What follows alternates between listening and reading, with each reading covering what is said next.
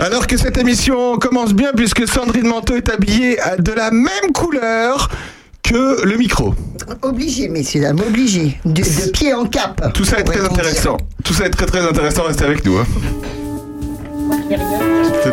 Tu, te- tu ne dis rien. intelligente avec Aurélien Péco, l'émission à consommer sans modération. Bonjour à tous Alors que Sandrine Manteau voudrait se moquer de moi, mais je lui ai coupé le micro.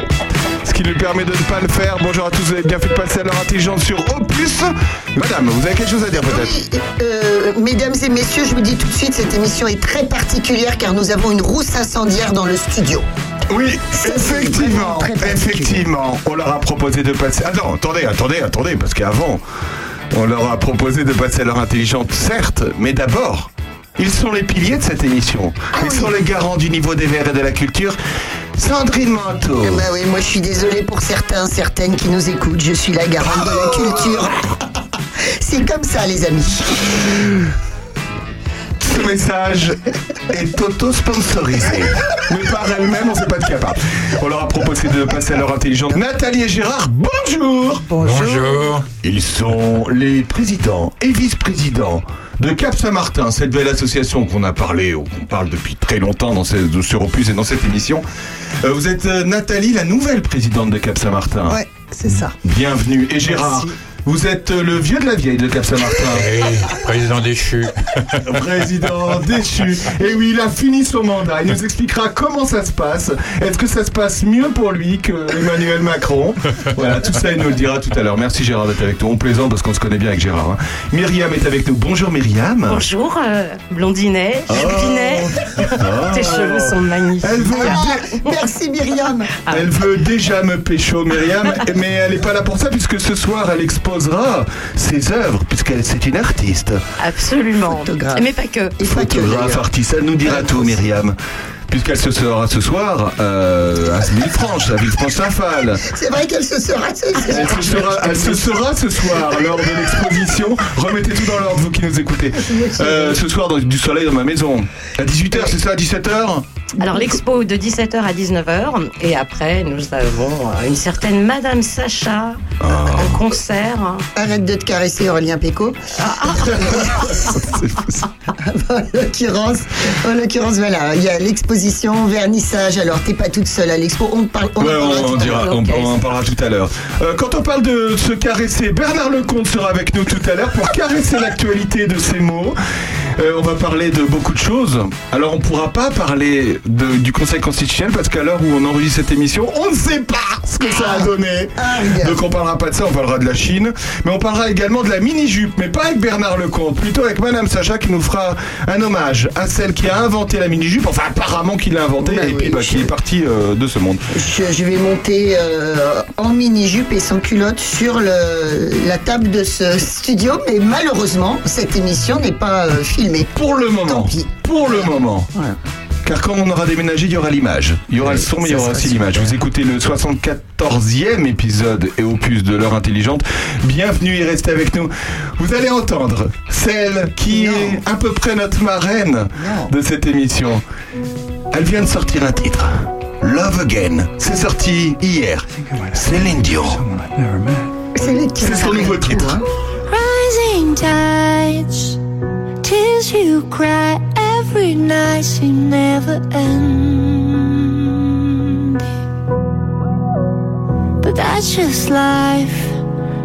The last goodbye, high and dry, leaves you empty. You might think your world is ending, but it won't. You might think you need to give up, but you don't.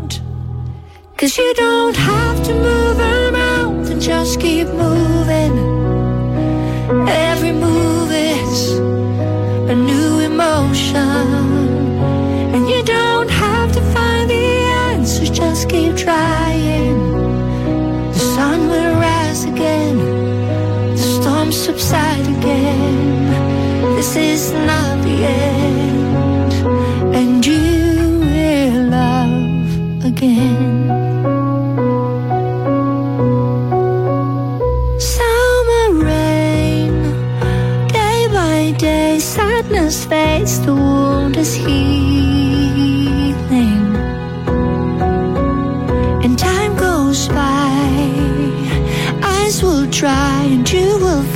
someone to heal with. You might think your world is ending, but it won't. You might think you need to give up, but you don't. Cause you don't have to move a mountain, just keep moving. Every move is a new emotion. And you don't just keep trying. The sun will rise again, storms subside again. This is not the end, and you will love again.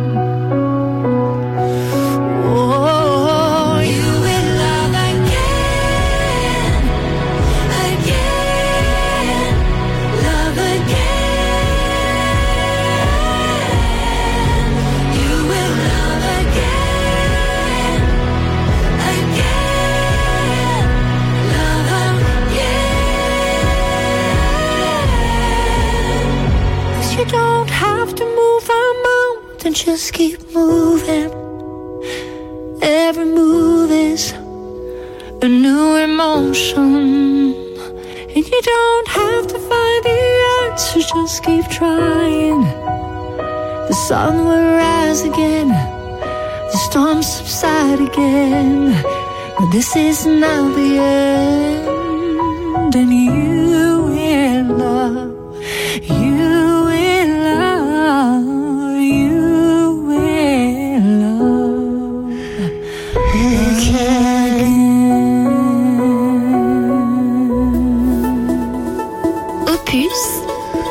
radio au cœur de nos villages. La radio au cœur de le village et vous venez d'écouter le dernier titre de Céline Dion qui est sorti jeudi et ce titre vient de réconcilier Sandrine Manteau, Madame Sacha avec Céline Dion car oui, Céline Dion a changé de voix.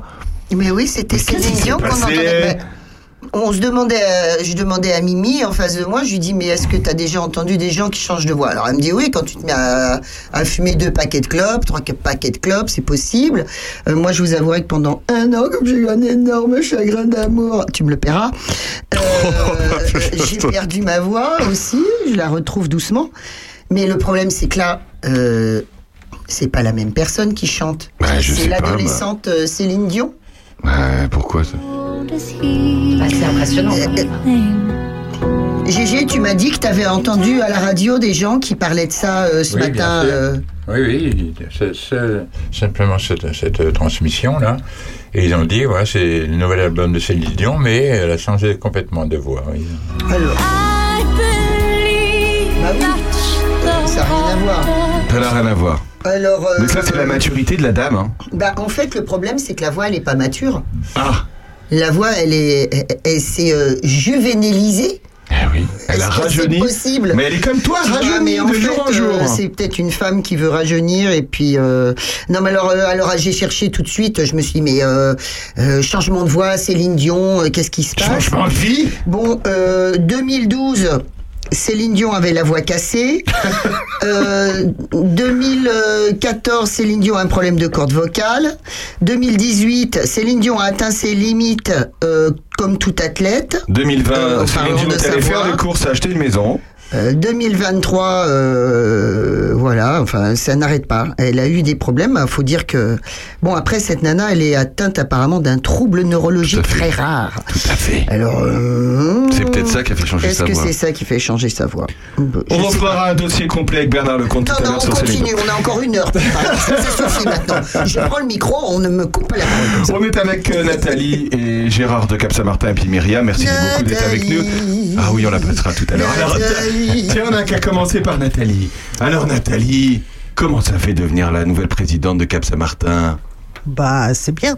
Merci Nathalie. Sauf que ça fait déjà pas mal d'années que je travaille à Cap, donc. euh, Ben, C'est-à-dire, vous connaissez depuis combien de temps tous les deux, Gérard et, et Nathalie? Sept, Sept huit ans, ans. sept, huit Sept, ans. Est-ce que vous pouvez nous rappeler, pour ceux qui ne connaissent pas et puis qui, qui écouteraient cette émission pour la première fois, euh, qu'est-ce que Cap-Saint-Martin d'ailleurs. Qu'est-ce que Cap Saint-Martin Effectivement?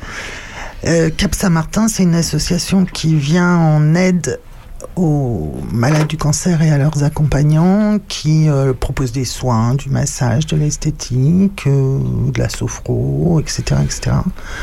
Et puis de la chaleur humaine. Et de la chaleur humaine. Dans un lieu de vie et dans un lieu de de nature à Saint-Martin-sur-Ouane. Et dans sur notre plusieurs commune. lieux. Plusieurs lieux. Hein, Gérard, plusieurs lieux maintenant. Oui, plusieurs lieux maintenant, euh, après Cap Saint-Martin pendant de nombreuses années.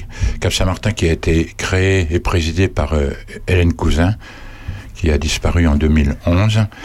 Et Cap Saint-Martin a essaimé sur euh, Villeneuve-sur-Yonne, Saint-Georges-sur-Bauche et Carizé à côté de Tonnerre pour permettre aux, aux malades qui, qui viennent de loin, pour éviter ces distances, euh, pour venir faire un après-midi de bien-être. Donc euh, il fallait se mettre un petit peu à leur portée. Quoi. Comment vous êtes, Nathalie, comment vous, vous êtes arrivée euh, au sein de Cap Saint-Martin? Est-ce que vous en souvenez? Oui, oui, tout à fait. Oui, elle a C'était il y a très longtemps. mentale, il n'y a pas de problème. C'était il y a longtemps. Une belle, une belle grande dame. Euh, simplement parce que je suis sophrologue. D'accord. Et donc j'ai souhaité travailler pour Cap. Ah, vous êtes sophrologue. Oh, voilà. Nous, on en aurait besoin un peu avec Sandrine. Je trouve. Je trouve. Vos sophroli- On a besoin de ce sophroliger. Non, mais euh, j'ai bénéficié des soins de Reiki de Sandrine. Euh, tu me rappelles son nom Sandrine Maurice. De Sandrine Maurice, quand j'ai eu mon cancer euh, à l'automne dernier.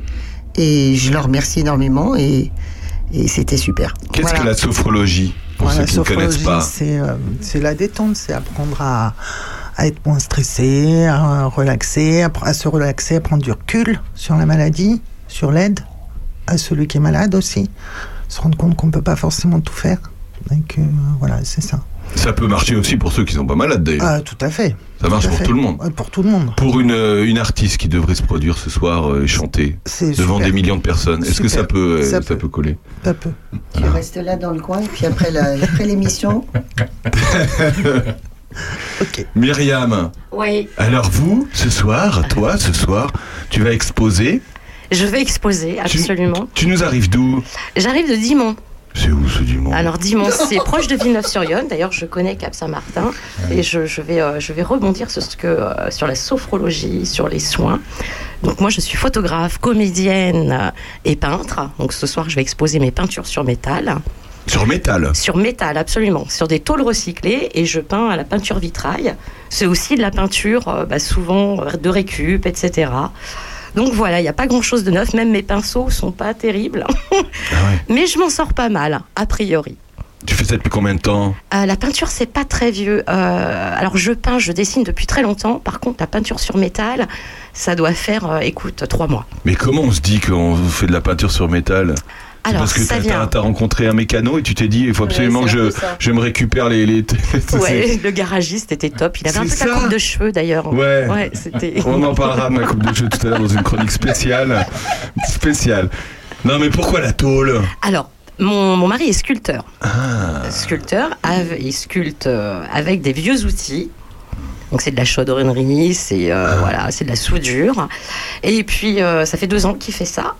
Et euh, il faisait des petits, euh, des petites fourmis, ça se met dans le jardin, tout ça, ça se met en extérieur ou en intérieur.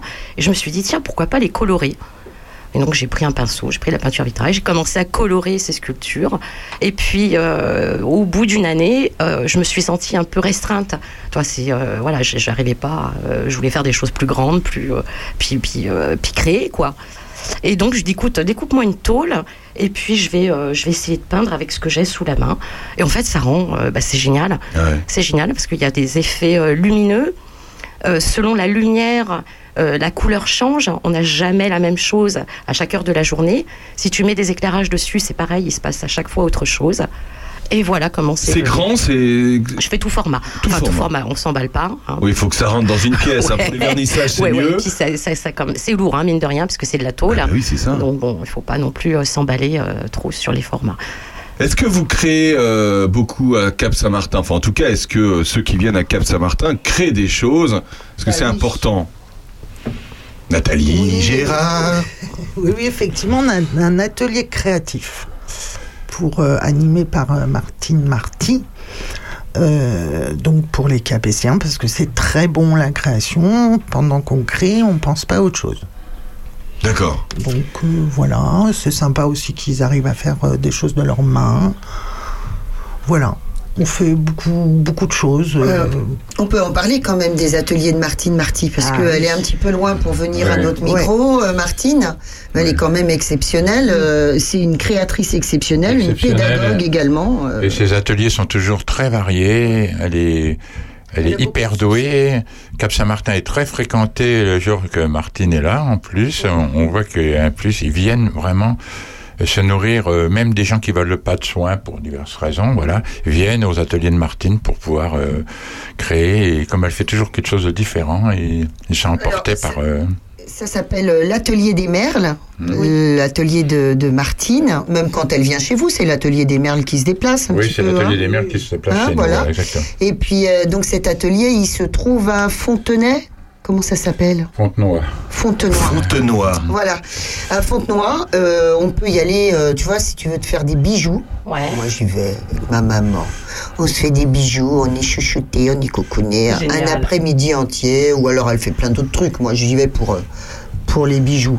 Voilà. Mais il y a- elle fait plein, plein de choses. Je vous le conseille.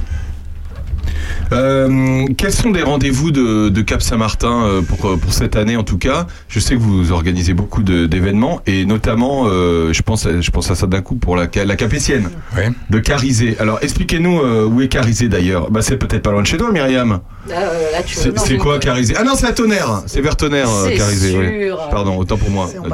C'est en bas. C'est en dessous. Oui, c'est à côté dessous. de Tonnerre. Alors, chaque euh, antenne organise euh, chaque année une capétienne dans, dans son lieu de dans son lieu de vie. Donc euh, là, le 14 mai, c'est bien le 14, hein, c'est, je ne me trompe pas. 14. Le 14 mai, euh, elle organise une randonnée à Carizet. euh, qui est très prisée aussi. euh, tous les ans, je vais lui rendre visite. ben, je fais la randonnée pour, euh, voilà, pour les assister. Et vraiment, euh, elle est, c'est une organisation parfaite de Muriel qui est la, la responsable de, de l'antenne de Carizet. Ça doit vous faire quelque chose, Gérard, de, de, de voir qu'il y a d'autres antennes qui sont montées parce que à la base c'était que à Saint-Martin-sur-Ouane. Maintenant, il y a plusieurs autres antennes. Comment ça s'est passé d'ailleurs euh, la création de ces, ces, ces petits? Ben, ça a été assez simple parce qu'en fait, les, les personnes qui ont souhaité euh, euh, monter une antenne, s'occuper d'une antenne, prendre la responsabilité d'une antenne, c'est des, c'est des personnes qui pratiquaient déjà comme prestataires à Saint-Martin. Donc, eux, ils se sont aperçus, eux, de la route qu'il fallait faire pour venir à Saint-Martin. Et c'est là qu'ils se sont rendus compte que pour se rapprocher des malades qui sont dans leur secteur, il fallait euh, faire quelque chose chez eux. Donc, ils font ça dans leur maison personnelle. C'est Ah, c'est dans leur maison. ah oui, oui, c'est voilà. Ah euh, oui, d'accord. Ouais, ouais, Ah c'est- oui, c'est euh, c'est difficile de trouver des locaux. Nous, on a beaucoup de chance à Saint-Martin d'avoir ça. Ouais.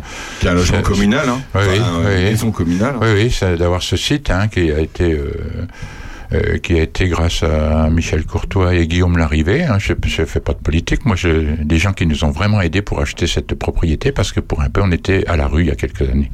Et tu euh, on, rappelle un petit peu justement, ça a été acquis par la municipalité, mais vous l'avez sacrément valorisé parce que vous avez fait des super travaux dernièrement. Oui, bien sûr. A ben, la maison est pas très grande, donc on a cherché à agrandir. Donc, euh, par exemple, pour les ateliers de Martine dont on parlait, euh, c'était un peu restreint, et puis ça fait du bruit dans la maison, comme il y a des soins en haut qui demandent un petit peu de de, de secret, de, pas de secret, je veux dire plutôt de D'intimité, Voilà, enfin, voilà, d'intimité, ouais. de- pas de bruit, quoi, voilà. Bien sûr. Donc maintenant, les ateliers sont dans une grange qu'on a complètement rénovée. On a mis quatre ans à la rénover. Ah ouais. hein.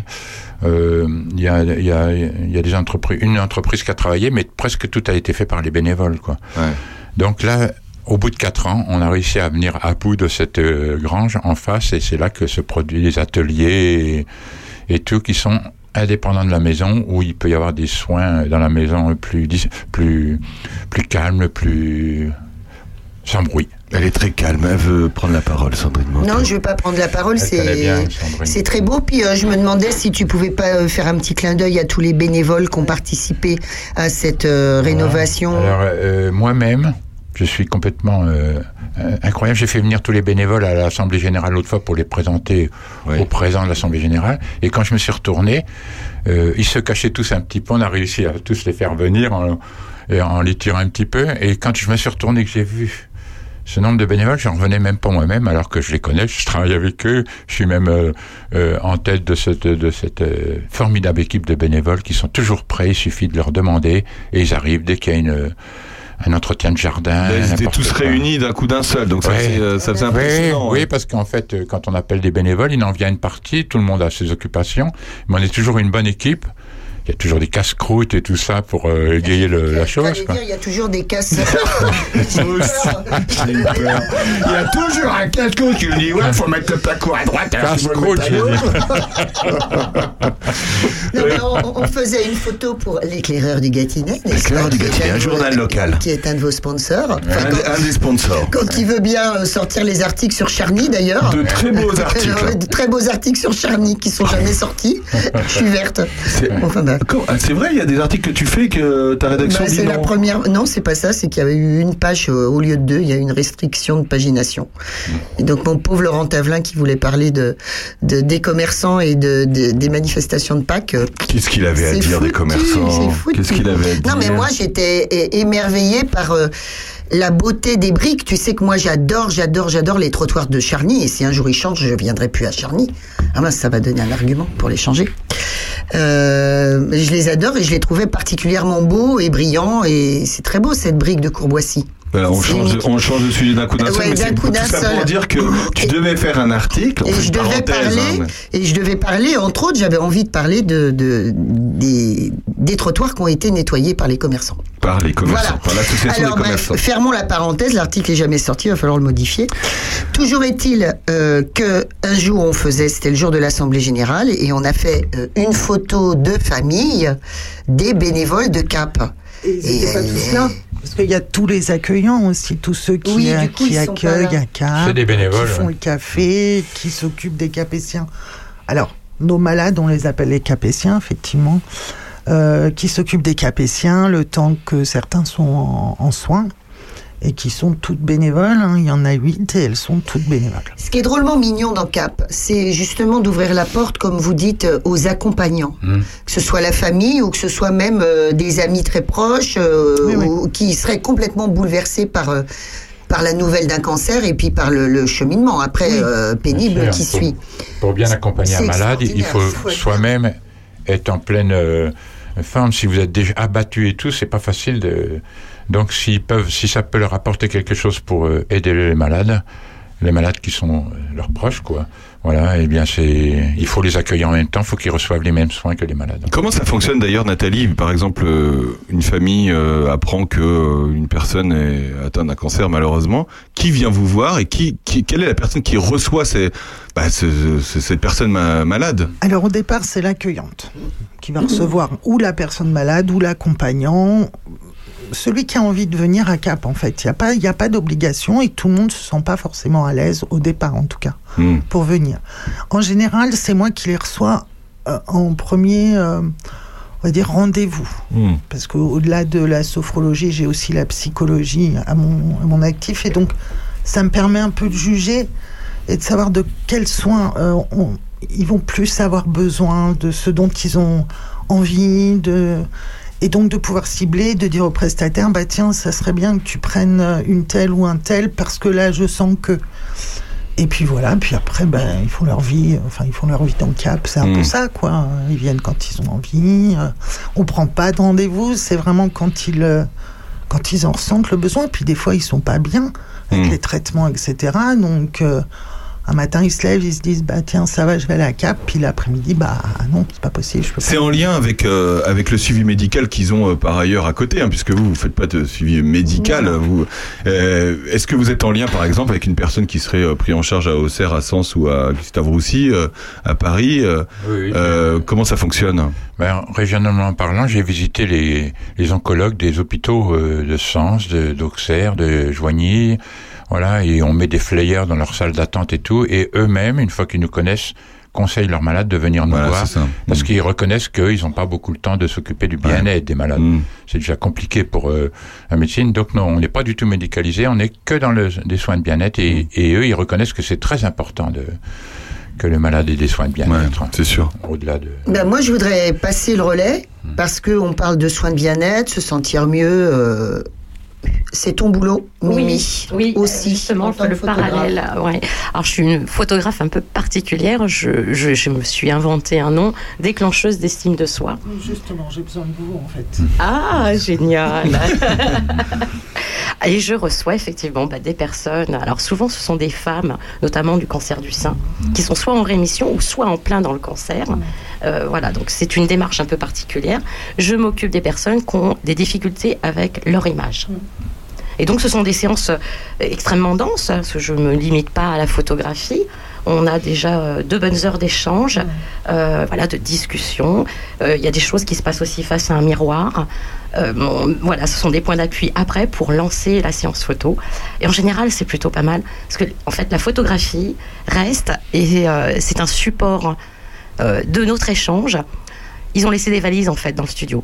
Et du fait que je ne sois pas dans le corps médical, je ne suis pas non plus dans le corps soit euh, cancéreux, soit euh, euh, j'ai des gens qui, qui sont amputés, ou simplement des complexes en fait. Ça peut être aussi très très simple, hein, juste ouais, j'ai le nez trop gros, j'ai les oreilles décollées, et, et ça peut pourrir une vie quoi.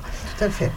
Le but, enfin là, cette année, on aimerait mettre en place un calendrier 2024, justement, avec des photos, des grimages sur les cicatrices, sur les choses comme ça. Et justement, euh, prendre des photos pour faire notre calendrier et pouvoir le vendre euh, lors d'Octobre C'est Rose idée, ça. au profit de Cap Saint-Martin. euh, et puis aussi, ça ferait participer activement les Capétiens. Mm. Là, pour l'instant, ils sont receveurs, c'est ce qu'on veut. hein. On veut qu'ils soient bien, qu'ils reçoivent des soins. Mais on aimerait aussi qu'ils soient actifs dans Mm. l'association et participer à leur bien-être de ce fait. D'accord. Et la photo peut être un. Sandrine Bah, Non, mais je trouve ça génial. Ouais, c'est marrant, venu, ouais, c'est c'est- venu de quoi ouais. ton, ton, ton, ton histoire, euh, Mimi? C'est venu de toi, de ton histoire perso à alors, toi. Oui et non. En fait, quand je me suis lancée dans la photographie, c'était euh, c'était à l'issue d'un voyage en Tunisie où euh, je, je suis partie en sac à dos et j'ai fait des rencontres de dingue en fait, euh, sans point d'attache. hein. Euh, j'ai rencontré une association, les enfants de Gerba là-bas, des paysages merveilleux, etc. Et puis après, bah, l'humain. Au-delà de ça, c'est l'humain. Je suis revenue avec mes photos. Et euh, je me suis dit, ouais, puis bah, c'est beau, je vais faire une expo. Et effectivement, ça a super bien marché. J'ai des, des photographes qui se sont rapprochés de moi, qui m'ont dit, t'as un super talent, on y va. Je rencontre, je, je vous la fais courte, hein, un photographe pro que tu connais? Voilà. hein, Est-ce qui- qu'il sera là ce soir euh, je, ben, je, je J'aimerais pense. bien. Je pense. Je vais lui faire un petit message. un petit message de soutien, d'appui. Et, euh, et on a collaboré ensemble. On a pris un studio commun. Et euh, c'est avéré. son nom? Gérard Foutrier. Voilà. Et vous êtes à Saint-Julien? Alors, euh, non. On a, on a été ensemble à Joigny. On a eu un studio commun à Joigny. Après, moi, je me sentais pas euh, super à l'aise dans la ville, simplement parce que justement, quand je reçois des personnes en difficulté comme ça, il y a, euh, il y a beaucoup de traumatisme, il y a beaucoup d'intimidation, il y a beaucoup... et euh, là, à Dimon, c'est génial parce que je suis à 50 mètres de la forêt. Ils arrivent, Wow. il y a déjà un truc hyper apaisant, tu vois. Et euh, ils arrivent discrètement, ils sont. Et du coup, moi, j'ai quitté le studio et Gérard a quitté aussi que- quelques temps après le studio. Donc lui maintenant est à Pont-sur-Yonne. Je crois qu'il n'a pas de studio photo. Par contre, il fait de, de la photographie extérieure et plutôt commerciale. Et euh, moi, j'ai euh, instauré mon studio euh, bah, à côté de ma maison, en fait. D'accord. Voilà, j'ai créé mon atelier peintre et mon studio photo. Oui, mais comment t'es arrivé à cette photo euh, Alors justement, quand je travaillais en collaboration avec Gérard, je me disais mais c'est un truc de malade quoi. Gérard, il a, euh, je, vais- je vais oser dire, hein, des top modèles quoi. C'est- fou. Et moi, je recevais toujours des personnes avec des difficultés euh, aussi bien psychologiques et qui du coup euh, se rabattent sur le physique. hein. On sait bien que euh, voilà, quand ça va pas bien dans la tête, le corps aussi, bah, ça suit et vice versa. Et, euh, et puis ces gens-là bah, me racontaient leur histoire. Je veux dire, je demandais rien et je dis mais c'est bien un truc à faire quoi. Forcément, euh, je sais que j'ai une grande écoute. Bon, au-delà de ça, il y avait une grande tension. Donc quand on passait à la séance photo, j'ai dit non mais c'est, euh, ils sont hyper tendus. Je rebondis sur la sophrologie.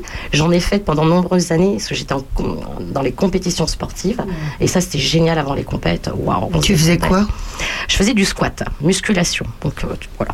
Oui oui, j'étais pas mal. Hein, j'étais pas mal. Et, euh, et du coup, j'ai adapté un mix sophrologie, méditation, de tout ça.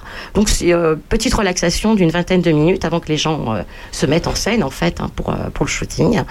Et de là, bah, j'ai construit.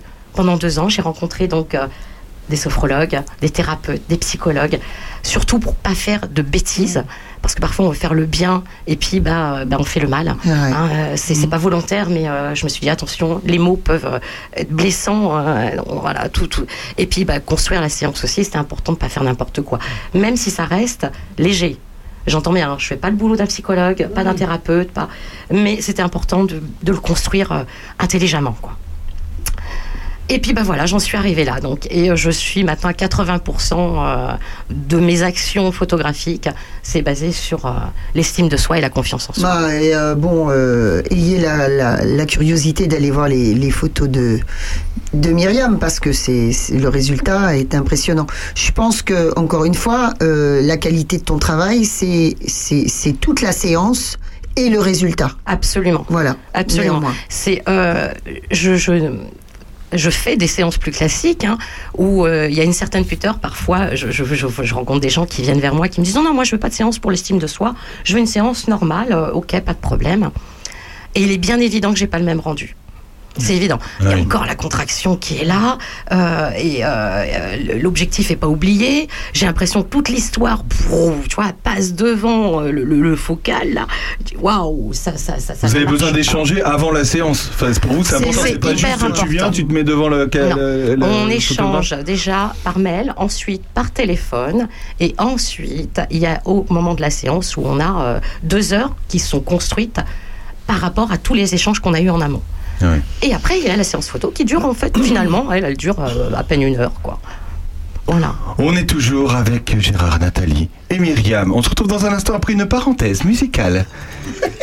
Parce que en regardant Myriam, j'ai eu envie d'écouter. J'y crois pas. Tu Évidemment. pécho, hein, je le sais. C'est évident. On la passe pas assez souvent, cette dame. Ça fait longtemps qu'on l'a pas passée. Mylène Farmer. Comment va-t-elle? Qu'est-ce qu'il y a? Tu penses à Myriam et tu C'était soit ça, c'était soit ça, soit tout à l'heure vous écouterez la dernière chanson d'Axel Red. A tout de suite.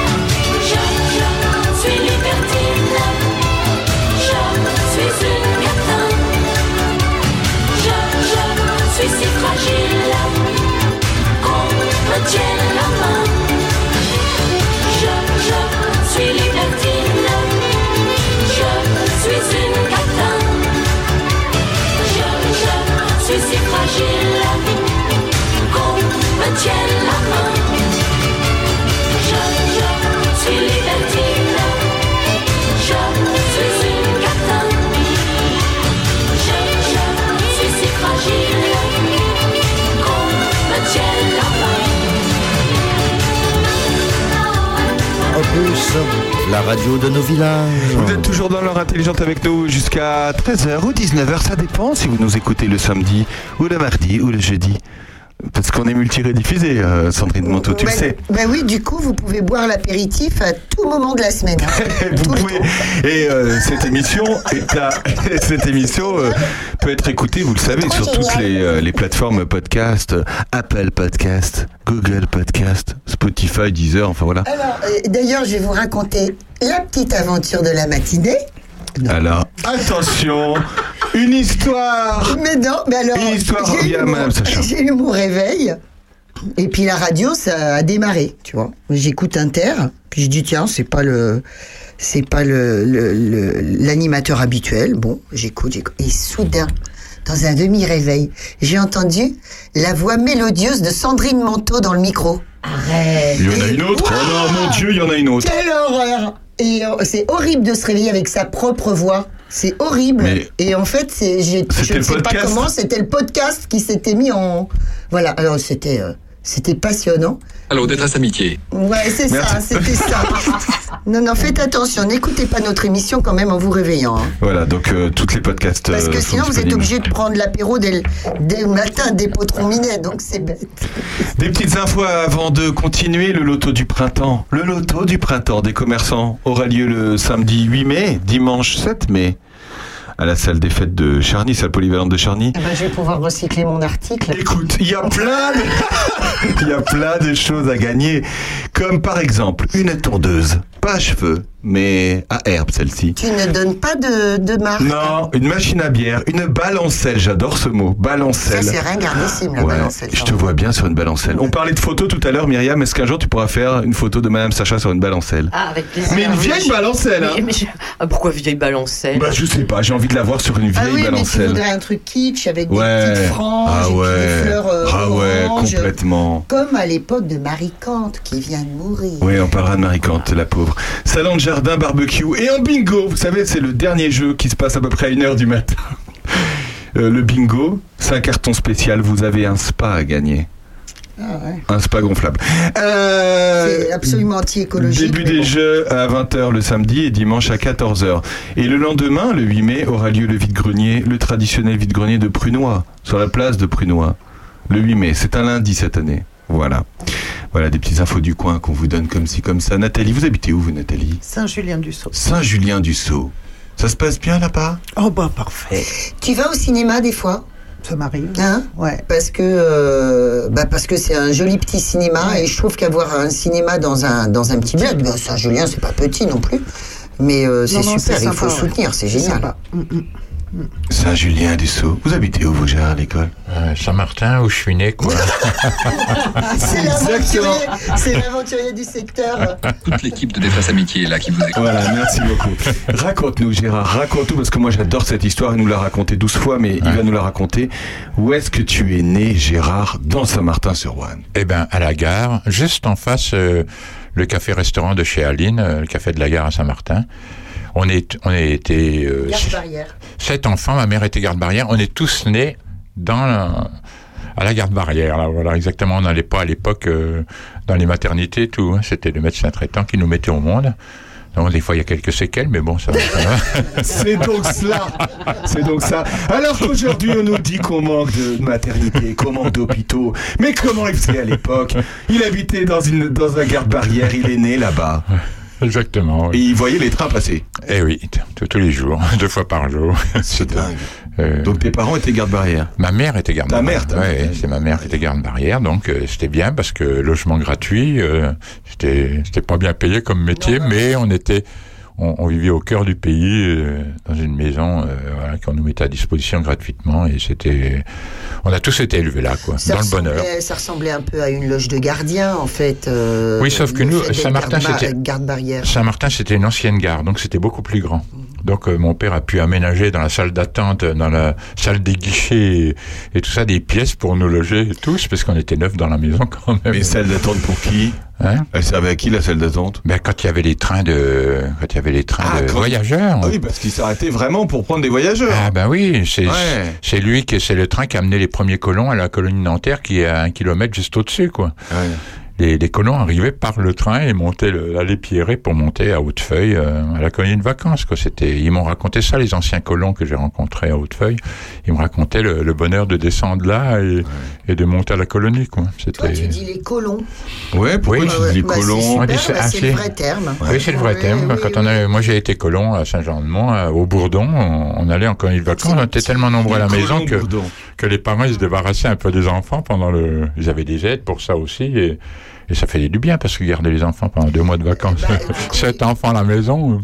Ils avaient les aides de la SNCF, du coup. Oui, et Ouais, puis les aides clair. aussi. euh, voilà, quand il y a des familles nombreuses, il y avait des aides pour. euh, C'est toujours une colonie à Hautefeuille d'ailleurs? C'est toujours une colonie. Actuellement? Je les entendais euh, hier soir. J'ai été chez, chez mes amis des Rives, là, qui habitent juste à côté. J'entendais les enfants crier dans la cour parce que c'est comme c'est les vacances scolaires, ils sont en, en colonie de vacances. Alors quand il dit Reeves, il parle juste d'Hubert Reeves, hein, juste. hein. Oui, juste, voilà, exactement. Non, mais euh, Hubert, il était là? Non, non, il viendra. Il Hubert ne viendra plus. Euh, là, voilà, c'est un peu, un peu compliqué son Ah ouais de santé. Ah voilà. mince, ouais. 91 ans, euh, Ouais. c'est. C'est ça, c'est difficile. Il viendra plus là, il est trop loin des soins et de tout. Il est... Oui, parce qu'il habitait là-bas. hein. Oui, mais il y avait Camille hier, voilà, c'est pour ça que j'ai été le voir. Bon, alors Saint-Martin-sur-Ouane. Et vous, euh, vous êtes né où, euh, Myriam, par exemple? Moi, je suis née à Bagneux, région parisienne. Wesh. Wesh, wesh. Ah, c'était moins wesh avant. C'était moins ouais, wesh c'était avant. moins wesh. T'es une parisienne Ouais, comme, pareil, hein, quand même. hein. C'est vrai Bah oui. Ah, mince. dans le masque. On parle dans le masque. Ouais, c'est ça. On parle comme ça. Oui, c'est vraiment ça. Ouais, ouais, j'ai cette impression. J'essaie de me corriger, mais en fait, euh, chasser le naturel, il revient au galop. Je quoi. balance la voix en arrière. Je me mets Ouais, comme ça. Et puis après, bon alors, euh, qu'est-ce que tu prends à boire? Et, et vous, Nathalie, vous êtes né où, tant qu'on y Je est suis encore plus wesh, moi. Je suis né au Nez-sous-Bois dans le 93. Les banlieusards en force Mon Dieu, Gérard. On est entouré que de racailles. Mais des, alors, une racaille blonde, une racaille rousse, une racaille blanche. Voilà. Donc, euh, Ah, moi, c'est 9-3. hein. Après Moi aussi. Saint-Gervais, toi, c'est 9-3 et toi, 9-2. 9-2. Voilà, c'est comme ça. Et moi, c'est 1-7. Parce que personne ne me pose la question, mais je suis né en Charente-Maritime. tu le dis à peu près une émission sur deux quand Ah même. bon hein. Oh non, pas du tout. Mais quelle mauvaise foi cette femme. Ce soir, vous entendrez Madame Sacha chanter euh, Du soleil dans ma maison. Je- je- je- je- Madame Sacha. dire, hein. Madame Sacha, ça va être chaud. Non, non, non, mais ça c'est. Tu connais Madame Sacha, euh, Nathalie? Ah bah oui, un petit peu. oui. Non, mais là, c'est mes. Non, mais il faut le dire, elle a beaucoup chanté c'est pour mes Cap Saint-Martin. Elle a beaucoup C'est chanté mes pour Cap chansons d'auteur-compositeur, donc c'est pas tout à fait pareil. Ouais. Ça s'appelle profond. ça s'appelle Enfin Belle. C'est ce soir à 20h du soleil dans ma maison, l'ancien café que Gérard a bien connu, l'ancien café de Villefranche. J'ai connu tous les cafés du coin. tout ça. Quoi, Gégé? Oh là là, ce café, ce café. C'est un café portugais. euh, C'est un resto portugais. le, le dernier, oui. Ouais. Le dernier, parce que j'ai connu bien avant, moi. Voilà, exactement. Raconte-nous, Gérard. Non, rien. Bon, j'étais artisan, donc euh, une, on se retrouvait souvent le midi. C'est toujours le cas d'ailleurs quand je vais à Charny. Je, je manque pas d'aller faire un petit tour au, au gars du coin. quoi. Tu m'étonnes. C'est même si je suis tout seul, je vais boire un petit coup au gars du coin histoire de leur faire un petit signe quoi. Je sais pas, et on n'est pas obligé de, de, de boire dix tournées pour euh, pour Mais être heureux d'aller boire un coup vers, avec un copain qu'on rencontre dans la rue ou tout seul, même simplement pour aller leur faire un petit signe. Parce qu'il faut reconnaître que ils sont pro cap, euh, Sandrine aussi évidemment depuis longtemps, donc euh, voilà, des petits signes d'amitié comme ça. c'est- Et femme ou homme d'ailleurs, parce que, Ouais. enfin, pour faire euh, ça depuis 4 ans, Mhm. il y a plein de femmes qui n'osaient pas rentrer dans les bistrots, surtout à la campagne. Enfin, en tout Ouais. cas, c'est ce que euh, nos clientes nous disent. Et qu'aujourd'hui, ça ne pose aucun souci à personne. Et euh, heureusement d'ailleurs, Ouais. Myriam. Non, oui, oui. Non, j'ai pas de difficulté à rentrer euh, dans les bars, les restos. J'ai tenu un resto d'ailleurs pendant presque dix ans. D'accord. Et c'est là où j'ai rencontré Sandrine, Madame Sacha. Ah, ça s'est passé comme ça. Et je crois que tu, tu produis ce soir ce que moi j'ai connu il y a dix ans. Tu es Ah, venu tu faire. C'était pas un ça enfin belle, ça m'étonnerait. Je sais pas. Ah bah écoute, je sais pas. J'aurais peut-être la surprise, mais euh, ouais, je me suis dit tiens, C'était peut-être euh, C'était où Saint-Julien-du-Sault. À Saint-Julien-du-Sault. Ah ouais, c'était à Saint-Julien-du-Sault. Tout ça est très. Cette émission est complètement préparée évidemment et vous l'entendez. Hein. Hein on va se retrouver dans un instant après les suprêmes et on va appeler un monsieur qui s'appelle Mika. Mika et qui travaille, euh, enfin qui, euh, qui s'occupe en tout cas, qui s'occupe euh, du, euh, du chant des moutons à Montcorbon puisqu'ils ont lancé leur nouvelle. Voilà. On se retrouve dans un instant après les suprêmes. Baby Love. Oh, ça vous va bien les filles, je trouve. Non? Merci. À tout de suite.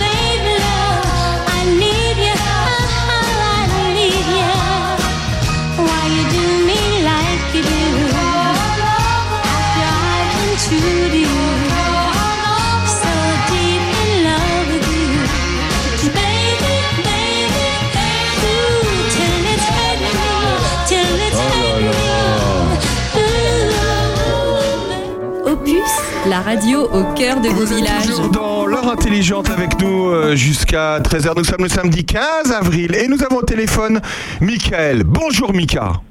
Bonjour. Bonjour Mika. Il s'occupe d'un lieu incroyable, ça s'appelle le Champ des Moutons et ça se trouve à Montcorbon. Sandrine Manteau est là. Oui, ben coucou Mika, il était temps qu'on t'appelle puisque euh, la, la programmation euh, du festival Enfants du Chant des Moutons démarre dimanche. C'est ça. Raconte déjà ça. Alors euh, oui, ça s'appelle les rendez-vous du vilain petit mouton euh, qu'on a lancé l'année dernière euh, et ça commence pour cette année euh, dimanche avec un spectacle qui s'appelle Ça cartonne. Euh, où là, bah, en fait, on propose un, un vrai retour en enfance pour les grands et, euh, et tout un tas de rêves pour les enfants, euh, puisqu'il s'agit d'une histoire où euh, le personnage euh, Lucien va construire euh, sa maison en carton. Euh, voilà. Donc, euh, qui n'a pas fait ça étant petit, euh, rê- rêver de, de, de, de construire un château en carton, une maison, euh, et puis bah, on se souvient tous de nos enfants, enfin pour ceux qui en ont ou qui, voilà, enfin qui, qui, qui ont vu leurs enfants jouer avec les cartons à Noël et, et se faire une voiture plutôt que que de jouer avec le jouet, quoi. Alors, euh, il y a une particularité, donc le spectacle il est à 11h et après on peut, conti- on peut rester parce que vous faites un brunch. C'est ça, euh, c'est ça, c'est la nouveauté cette année. Euh, voilà, on s'est dit que le, de faire euh, le spectacle en matinée et de poursuivre sur un bunch, ça pouvait euh, provoquer des, des, des instants de convivialité euh, sympathiques le dimanche midi. Euh, voilà. C'est pas bête. On mange bien chez, chez vous. Alors je dis vous parce que c'est Mika et Marielle. Voilà. Comment ça s'est passé cette aventure au début euh, J'imagine c'est long à raconter, mais euh, comment vous êtes dit un jour que vous alliez dans une ancienne grange faire une salle de spectacle? Alors, à la, à la base, on, a, on, on fête nos 20 ans de mariage en fait cette année. Félicitations, monsieur. Euh, et euh, non, on s'est on s'est euh, rencontrés à Séville et en fait euh, sur les bords du Guadalquivir, il y a des petites, euh, enfin ce qu'on appelle nous des guinguettes ici. Euh, euh, voilà, on s'est on s'est rencontrés là-bas et on a très vite euh, discuté d'ouvrir un, un lieu euh, convivial. Alors à la base, ça devait se faire au, au bord de l'eau. Euh, donc nous, on a eu une on a une mare qui a plus forcément beaucoup d'eau, mais voilà, on s'est retrouvé là un peu euh, au, au gré de nos pérégrinations pour euh, trouver euh, où se loger. On a trouvé ce corps de ferme euh, au milieu des champs et on s'est dit que c'était euh, que c'était l'endroit pour euh, pour créer ce, ce, ce genre de lieu euh, convivial. Euh, voilà, sortir les gens des villes, euh, leur aérer euh, l'esprit et puis euh, leur proposer euh, des choses à voir et à entendre. C'est super. Vous étiez du, du coin Vous êtes vous avez débarqué là euh, Vous avez fait un cercle autour de Paris et vous êtes débarqué vous avez débarqué là comme beaucoup? Alors euh, non, moi je suis de je suis d'Angers à la base. Euh, je suis angevin et Marielle, elle, euh, est plutôt, enfin, plutôt son fief familial du côté de Lyon, donc pas très loin d'ici. Et elle a grandi en région parisienne, par contre. D'accord. Sandrine. Oui, il faut dire quand même euh, qu'il n'y aurait pas de spectacle euh, dans votre lieu. Déjà, le lieu en lui-même, il est magnifique et vous en avez fait quelque chose de magnifique. T'as quand même de l'or dans les mains. euh, Bah, on essaye. on essaye en tout cas de, de respecter le bâti parce que, enfin, on est sur de la, sur, sur une ferme gatinaise, donc on essaye de respecter ça et de, bah, voilà, que le que le que le bâti ancien soit respecté et plus mis en valeur. Et puis bah après voilà, on est, euh, on, va dire qu'on est des artisans quoi. on, on y va petit à petit. Ouais, ouais, ouais, je restaure des meubles euh, avec Marielle. D'ailleurs, on fait tout à deux en fait. D'accord. Et vous faites les enfants et c'est pour ça que vous avez créé ce, ce festival pour enfants il y a, il y a deux ans? Ouais, bah en fait on, on, on part juste du constat, euh, vu qu'on est parents de trois enfants, euh, que dans le coin, euh, bah les, enfin si on veut voir des, des, des spectacles enfants euh, et avoir une proposition euh, régulière et euh, bah faut, faut faut faire un peu de kilomètres. Alors euh, il y a quand même des structures comme le Vox qui ont une programmation euh, jeune public. Non, non, c'est pas du tout régulier. Non, non, rien à voir. Après, c'est sur des spectacles, euh, sur des spectacles, euh, voilà, où on, où on va essayer de diversifier. Là, Euh, ne serait-ce que ce spectacle, il y a un peu de magie, il y a du clown, il y a, enfin, il y a tout un tas de choses. Euh, L'année dernière, on a essayé de diversifier aussi. Il y avait, on, a, on a même accueilli un spectacle avec des poules euh, apprivoisées. euh, voilà. Ça. Ouais, ouais, ouais. On- des, des poules funambules. Euh, voilà, on a, on- il y avait des, un spectacle avec des, de- des, des bulles. euh, voilà, on essaye d'aller un peu dans toutes les, les disciplines et, euh, et, et bah, de pouvoir proposer justement une ouverture culturelle euh, aux enfants du coin. Euh, et puis bah, de plus loin, s'ils veulent venir nous voir, euh, c'est avec plaisir. Et euh, voilà. Il va y avoir euh, combien de, de spectacles pour le, le. Tu dis, attends, c'est le méchant petit mouton? Le vilain petit mouton. Le vilain. Ah oui, le vilain, il est pas méchant quand même. Bon, alors il y aura combien de spectacles et sur quelle amplitude? Alors pour le moment, on est sur, euh, on a un premier spectacle euh, ce dimanche. On en a un le 4 juin avec euh, Augustin Pirate du Nouveau Monde. Euh, on fera une scolaire juste derrière. Ça c'est bien. On a Ça, c'est bien. un spectacle qui sera fait avec le collège de de Courtenay, euh, mais qui là, se- ça sera une scolaire qui se passera au pôle culturel, euh, qui s'appelle l'hiver sera chaud. Donc là, c'est un collectif de d'auteurs, compositeurs euh, de chansons euh, qui s'est regroupé autour du de la thématique du réchauffement climatique et qui propose ce spectacle euh, plutôt pour les grands enfants. Enfin, euh, là, ça sera des troisièmes, et puis après, ils se déplacent dans les lycées. Euh, donc voilà, c'est pour sensibiliser au réchauffement climatique. Euh, et puis, bah, pour le reste de la saison, on s'en garde sous le coude, on va dire. On annoncera ça euh, plus en avant. Et si, on Voilà. peut annoncer quand même le 29 avril. Alors le 29 avril, là, c'est le revenons à nos moutons. Voilà, le revenons à nos moutons. C'est Voilà. pour, les- c'est pour les grands. Euh, C'est pour les grands et moins grands. hein. Enfin, on, on- on- l'ambiance est très très conviviale, très familiale. Euh, on n'est pas sur des musiques euh, saturées, je vais appeler ça comme ça. Euh, donc pour les pour les petites oreilles, ça, ça passe très bien aussi. Euh, et quand on sent que c'est un peu fort, on dit aux enfants de, de- de prendre un casque ou des ou, ou des ou des boules de caisse, hein, histoire d'a- d'atténuer. Mais euh, voilà, on est sur quelque chose de très familial. Euh, ce qui est important pour nous, c'est l'écoute autour du concert. Donc, euh, on est vraiment sur euh, sur une ambiance de salle de spectacle, quoi, où on vient voir un spectacle. Et, euh, Et puis c'est abordable, 5,50€ l'entrée. Ouais. 3,50€ les moins de 12 ans. On peut voir un beau spectacle dans un beau lieu. Sandrine Oui, et après, encore une fois, on, on, on boit, euh, de, de- on boit de ce qu'on veut, et puis on mange, et on mange bien, en fait, au champ des moutons. Donc voilà, Bah, c'est 5 balles, mais si j'étais vous, je mettrais quand même 20 balles dans la poche, parce que ça les mérite. Voilà. Hein et puis, euh, euh, que dire Euh, Là, c'est pareil pour le, le, le festival de cette année. Tu prévois à peu près combien de spectacles? Euh, bah, en général, on est, enfin, pour le revenons à nos moutons, on est sur une une vingtaine de spectacles euh, euh, sur la sur la saison. ouais. Euh, donc donc voilà, c'est pareil. Là, on a on a on a mis une, une première partie de saison et puis on on annoncera la la seconde un peu plus tard. Ce qui veut dire que vous vous vadrouillez quand même toute l'année pour aller voir des gens euh, se produire ici et là? Ouais, on, bah, on est, on est curieux. On va, on, on va voir un maximum de spectacles. Euh, des fois, c'est pas toujours facile parce que, euh, parce qu'on est deux.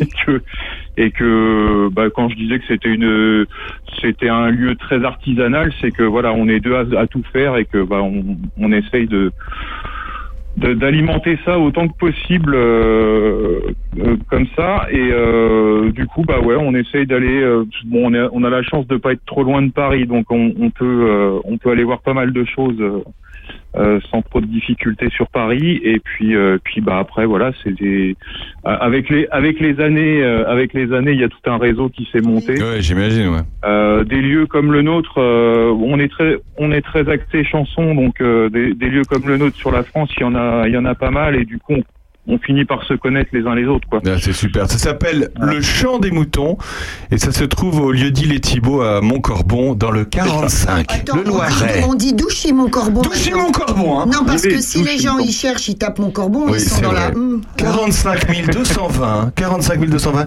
Douchy mon corbon. Merci euh, Mika. merci beaucoup. Mika, faut, les, faut, faut pardonner quand même aux Poyaudins de ne rien connaître à notre Loiret. Hein. Tu sais, c'est Oh, bah. compliqué pour eux. hein. On, on est, on est juste de l'autre côté de la frontière. Vraiment, c'est 2 km et vous y êtes. Mais il n'y a pas de frontière artistique, Mika. non, non, non. Merci, à bientôt Mika. Merci, à bientôt. On se retrouve dans Bonne un journée. instant. Et après celui qui a envie de chanter comme Madame Sacha ce soir. Celui qui chante. Celui qui de suite. son histoire, à notre histoire, au fond de lui. Celui qui chante rejoint le ciel et fait bouger l'ordre éternel. Il est heureux, malheureux comme nous, cherche ce qu'il voudrait comme nous, mais quelque chose l'emporte au-dessus de tout. Celui qui chante celui qui chante retrouve la vie, retrouve le cri de l'enfant Dieu. Celui qui chante se sent grandir et sent sa force au bout des doigts. Il se cherche des raisons comme nous, se pose des questions comme nous, mais quelque chose l'emporte au-dessus de tout. Celui qui chante. Celui qui chante, celui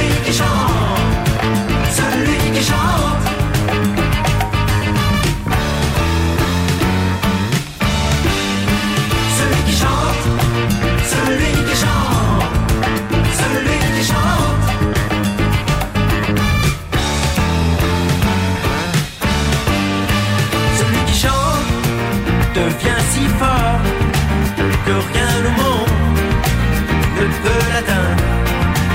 Celui qui chante a des regards de vrai bonheur au fond des yeux. Il est heureux, malheureux comme nous, cherche ce qu'il voudrait comme nous, mais quelque chose l'emporte au-dessus de tout. Celui qui chante,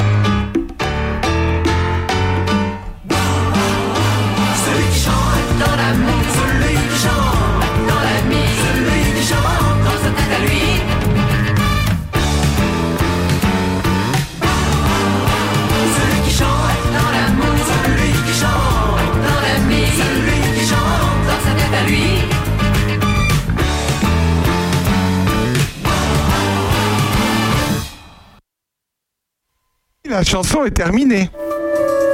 Ça caille Opus, la radio de nos villages. La radio de nos villages, la radio au cœur du plus grand froid polaire, puisque Sandrine Manteau vient d'ouvrir la fenêtre de ce studio. Il fait environ 5 degrés dehors et nous sommes du coup congelés. Merci Sandrine euh, Manteau. Alors que Bernard Il Lecomte, va attraper la mort. Bernard Lecomte nous a rejoint. Salut Bernard. On parlera de d'actualité dans un instant. Myriam, on va devoir euh, se quitter puisque Myriam fait le tour des pop-up médias aujourd'hui. Euh, Est-ce que tu veux nous annoncer des dates euh, et on te recevra la prochaine fois pour parler de ton côté comédienne parce Ah qu'on bah n'en a oui. pas parlé. Super. Des dates à donner déjà ce soir évidemment. Voilà. soleil dans ma maison Aujourd'hui, déjà. demain, pardon. Oulala. Ce soir, ce soir, c'est ce soir, Non, samedi non, non, 15. c'est- C'est aujourd'hui, c'est aujourd'hui. Tout à l'heure. Tout à l'heure, donc à partir de 17h, expo artistique, mes peintures et sculptures métal. À Villefranche-Saint-Phal, du À soleil dans ma maison. Exactement, suivi du concert de Sacha, toujours à Villefranche-Saint-Phal, Voilà. du soleil dans ma maison. Et petit rendez-vous euh, bah, euh, dans mon rôle de comédienne avec la troupe Venir au Monde à Joigny. Le samedi 29 avril au non-lieu à 20h. Voilà. Super. Voilà les deux prochains. C'est une belle salle, Joanie, c'est sympa de jouer là-bas Le non-lieu, c'est su- alors c'est l'ancien tribunal de Joigny en fait, Ah, ça, qui a été euh, qui a été racheté, euh, voilà, euh, remanié, euh, et euh, c'est super, c'est c'est très très chouette. Il y a une belle résonance, l'accueil est les- super chouette. C'est génial quand les lieux comme ça euh, revivent autrement. Ah ouais, c'est génial, j'adore. c'est génial. J'adore. Nathalie et Gérard, on était ravis de vous recevoir. Vous voulez donner des, des dates? Les prochaines dates. Gérard, les dates. J'ai- La prochaine date, c'est le- la randonnée de Carizet, le 14 mai. Venez soutenir Cap Saint-Martin, là-bas à Carizet, euh, c'est pas très loin, il fait toujours beau, contrairement aux randonnées de, de Cap Saint-Martin à Malicorne. Ah oui, souvent, Ouais, il faut- il pleut toujours. Mais il y a toujours du monde quand même. hein. Mais cette année, on va re- recommencer. Le 1er octobre, il y aura une grande randonnée avec les cavaliers, les attelages et les randonneurs, toujours euh, chez Hubert et Nicole Paquez à Malicorne. Et cette année, il fera sûrement beau, à mon avis, parce que depuis le temps, euh, ça va venir un jour. Mais on va appeler Louis Baudin, on va t'arranger le truc. Voilà, exactement. T'inquiète pas. Nathalie, on était ravis de vous recevoir. Vous êtes la nouvelle présidente de Cap Saint-Martin. On vous souhaite euh, plein de bonheur dans cette, euh, dans cette association que vous connaissez déjà, hein, puisque vous êtes tous les deux euh, complices déjà depuis euh, quelques années. Euh, plein de beaux projets. On reparlera évidemment de Cap Saint-Martin hein, sur Opus. Avec Vous, vi- plaisir. vous viendrez nous voir dans de nouveaux studios, Nathalie? Ah bah, avec grand Ah bah plaisir. oui. Bah oui. Un jour, nous arriverons dans ces nouveaux studios. Un jour. Bah, bon retour parmi chez vous. Merci beaucoup. Merci Myriam, à bientôt. Merci Aurélien, à bientôt. À ce soir pour l'exposition sur métal. J'ai l'ai vu les photos, voilà. Est-ce que tu seras aussi belle ce soir? Mais absolument. Ah, Je- tu vois, j'ai mis ma tenue. c'est le soleil. Ça y est, c'est nickel. C'est trop beau. Ouais, c'est vrai Hein? que c'est vrai que je vais être obligé de, on va être obligé de se, se quitter sur cette chanson euh, du coup, Myriam. À bientôt Myriam. à bientôt Nathalie. bientôt Gérard. À bientôt, merci. On se retrouve dans un instant avec celui qui nous parlera d'actualité juste après cette chanson. Axel Red. Sensualité, à tout de suite. Jamais je n'aurais pensé Tant besoin de lui. Je me sens si envoûtée Que ma maman me dit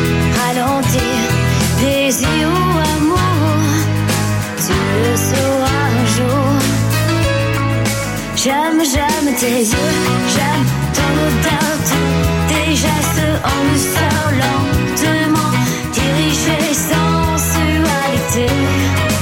Euh, stop un instant, j'aimerais que ce moment vite se pour étalonner ta sensualité.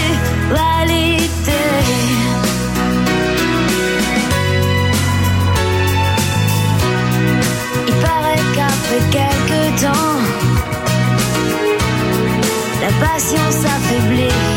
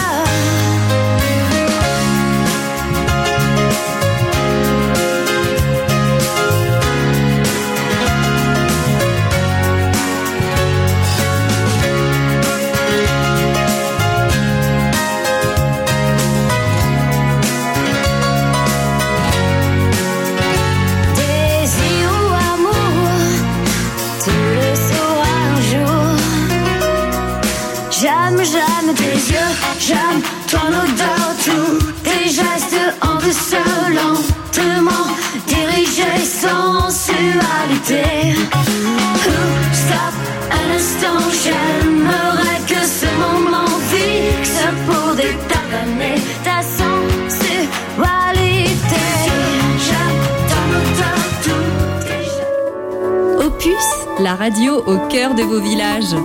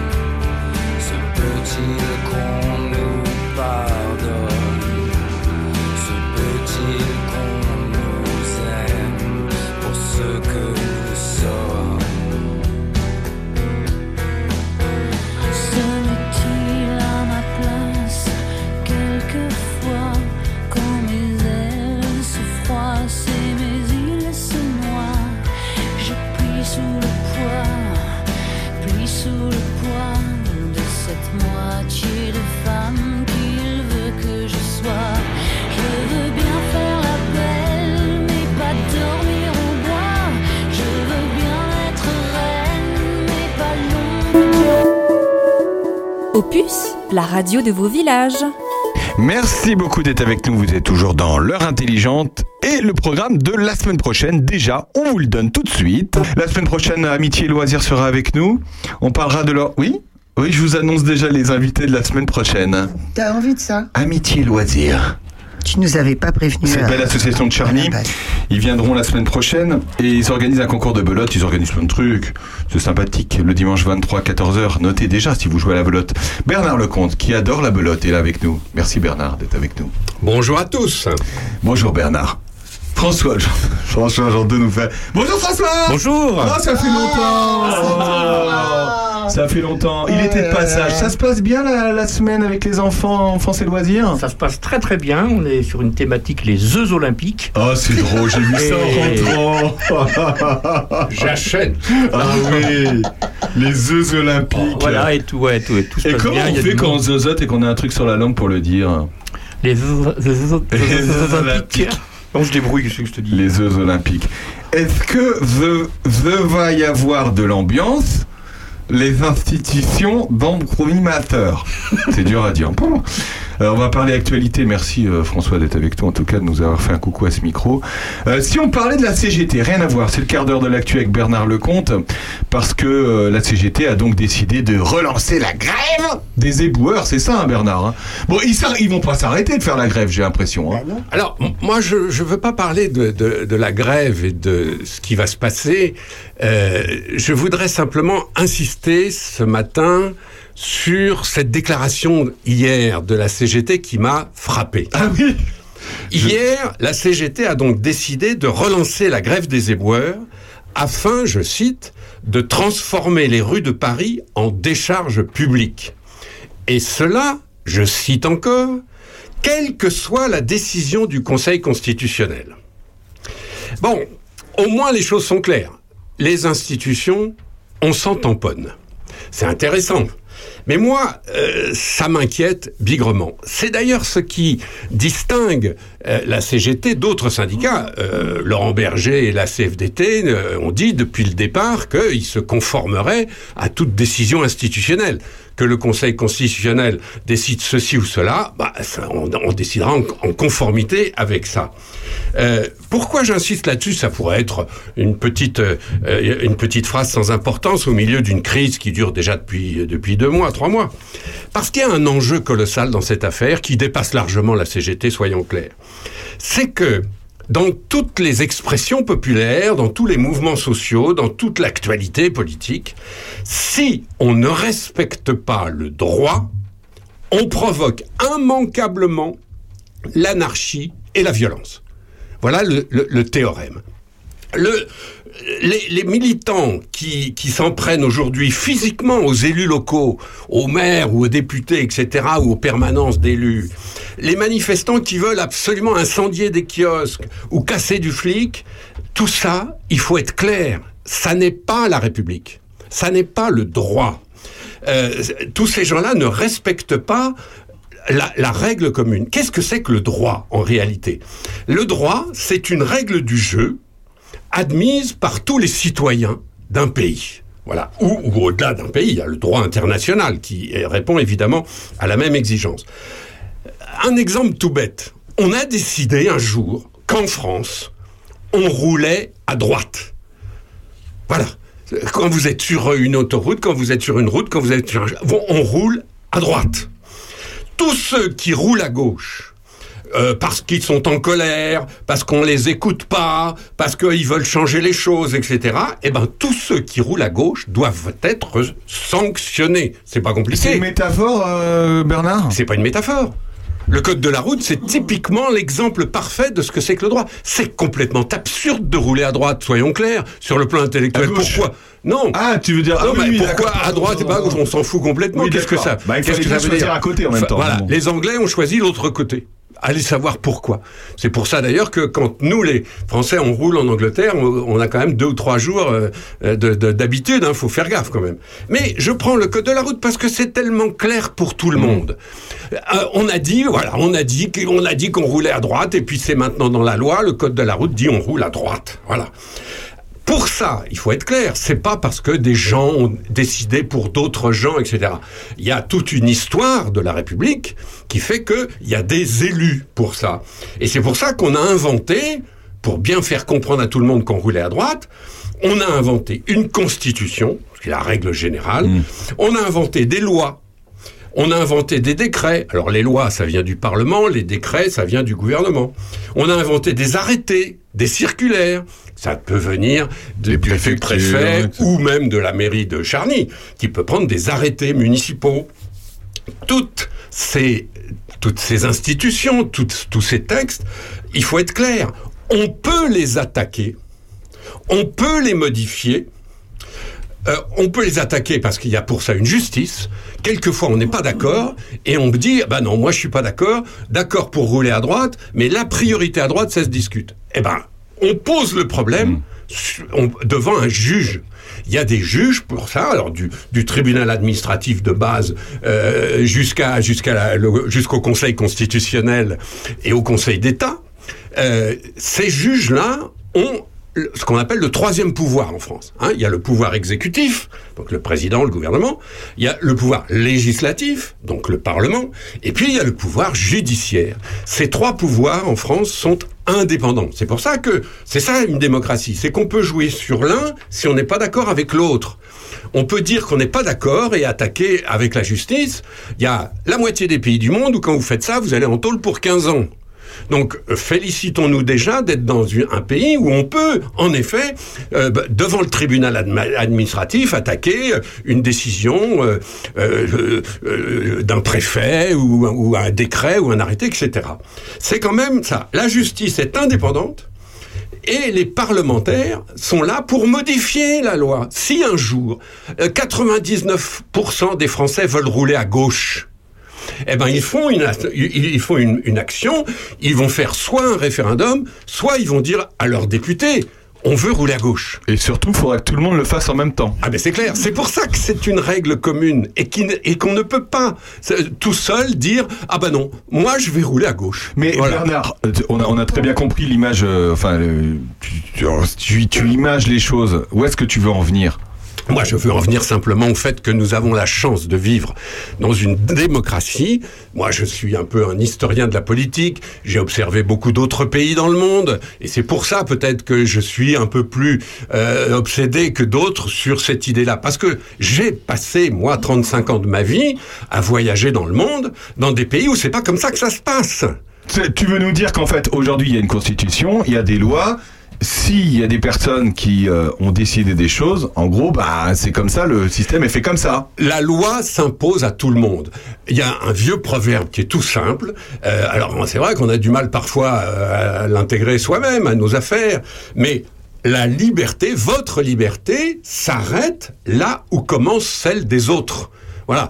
Donc, on, on, on peut pas comme ça euh, dire ah ben, le, le droit, je m'assois dessus et, et moi je sais parce que je suis en colère, parce que je suis brimé, parce que j'ai été humilié quand j'étais petit, je veux pas. Moi, je veux rouler à gauche parce que j'ai envie de rouler à gauche. Eh bien, non, on ne roule pas à gauche. Ou alors, on demande aux députés de changer le code de la route. Sandrine qui aimerait bien rouler à gauche. Non, moi je suis toute. euh, c'est tout bébête hein, ce que je dis. T'as juste dit référendum pour rouler à, à droite. Ok. C'est ça, hein, ou pour rouler à gauche. Euh, pourquoi pas référendum euh, pour cette euh, loi sur les 64 ans? Mais évidemment, pourquoi pas? Bah oui. Ben, c'est, c'est tout l'enjeu en ce moment. Bah voilà. Pourquoi pas un référendum? Évidemment. Bah Mais voilà. à partir de, à partir de euh, quand ça- on décide que ça, qu'il y a un référendum? Est-ce que, Bah, ça parce a que dans ce cas, on fait ça. Pour, non, hein. mais dans ce cas, on fait ça pour tout. Alors, c'est, une, c'est une vraie question, et on est toujours un peu influencé, nous, par un petit pays qu'on adore et qui est à 300 mètres d'ici, qui s'appelle la Suisse. 300 kilomètres, évidemment, d'ici.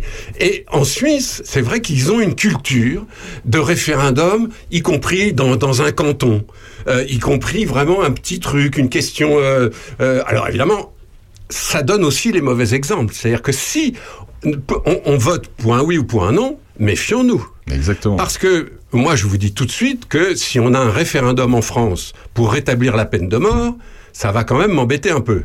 Or, aujourd'hui, on peut parfaitement imaginer qu'une partie des Français, je ne cite aucun parti, mais enfin, vous voyez ce que je veux dire, disent, bah non, euh, euh, c'est pas possible, la, violence monte, il faut rétablir la peine de mort. Et, et au nom de quoi est-ce qu'on va s'opposer à ces gens-là qui veulent faire un référendum pour rétablir la peine de mort? Au nom de quoi?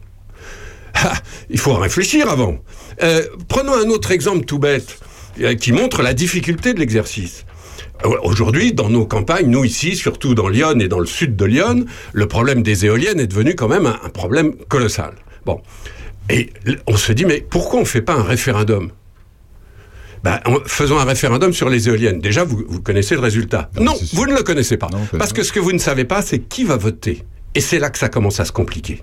Parce qu'un référendum, vous allez avoir euh, les gens du coin qui disent oui c'est vrai il y a trop de il y a trop de de- d'éoliennes euh, il faut qu'on défende notre patrimoine nos paysages etc etc oui mais si par hasard c'est toute la France qui vote eh ben les Parisiens et les Lyonnais et les Marseillais, mais ils s'en tapent complètement de- des- du patrimoine rural. Ils s'en fichent complètement des éoliennes. On peut, personne ne mettra jamais d'éoliennes sur la colline de, de Montmartre.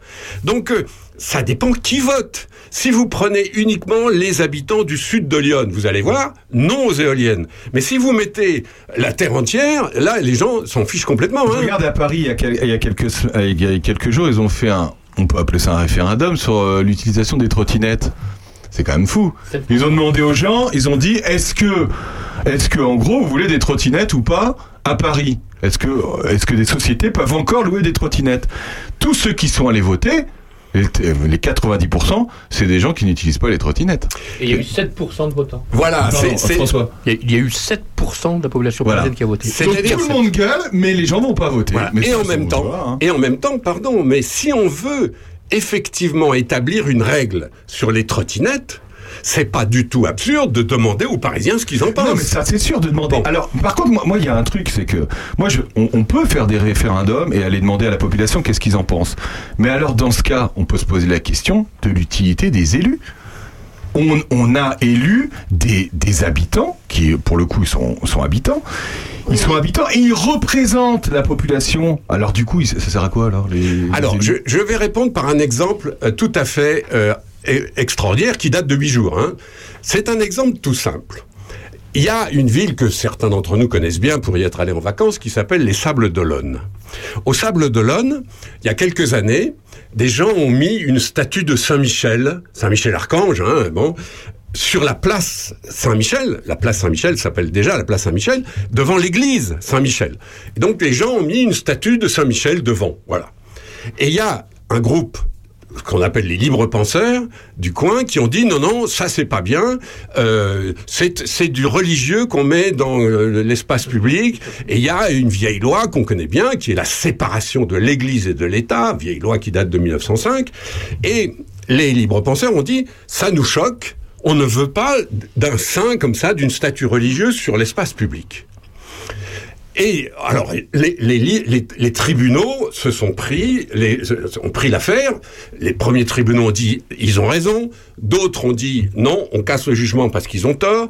Et finalement, le Conseil d'État, alors le Conseil d'État, soyons clairs, c'est comme le Conseil constitutionnel, sauf que le Conseil constitutionnel, c'est pour la Constitution, les institutions, le Conseil d'État, c'est pour l'administration, c'est administratif. Mais c'est pareil, le Conseil d'État, c'est exactement aussi un grand corps qui, quand il dit le droit, dit le droit. Voilà. Sauf que, alors, le Conseil d'État a dit, eh bien, les libres penseurs ont raison, il faut retirer cette statue de Saint-Michel.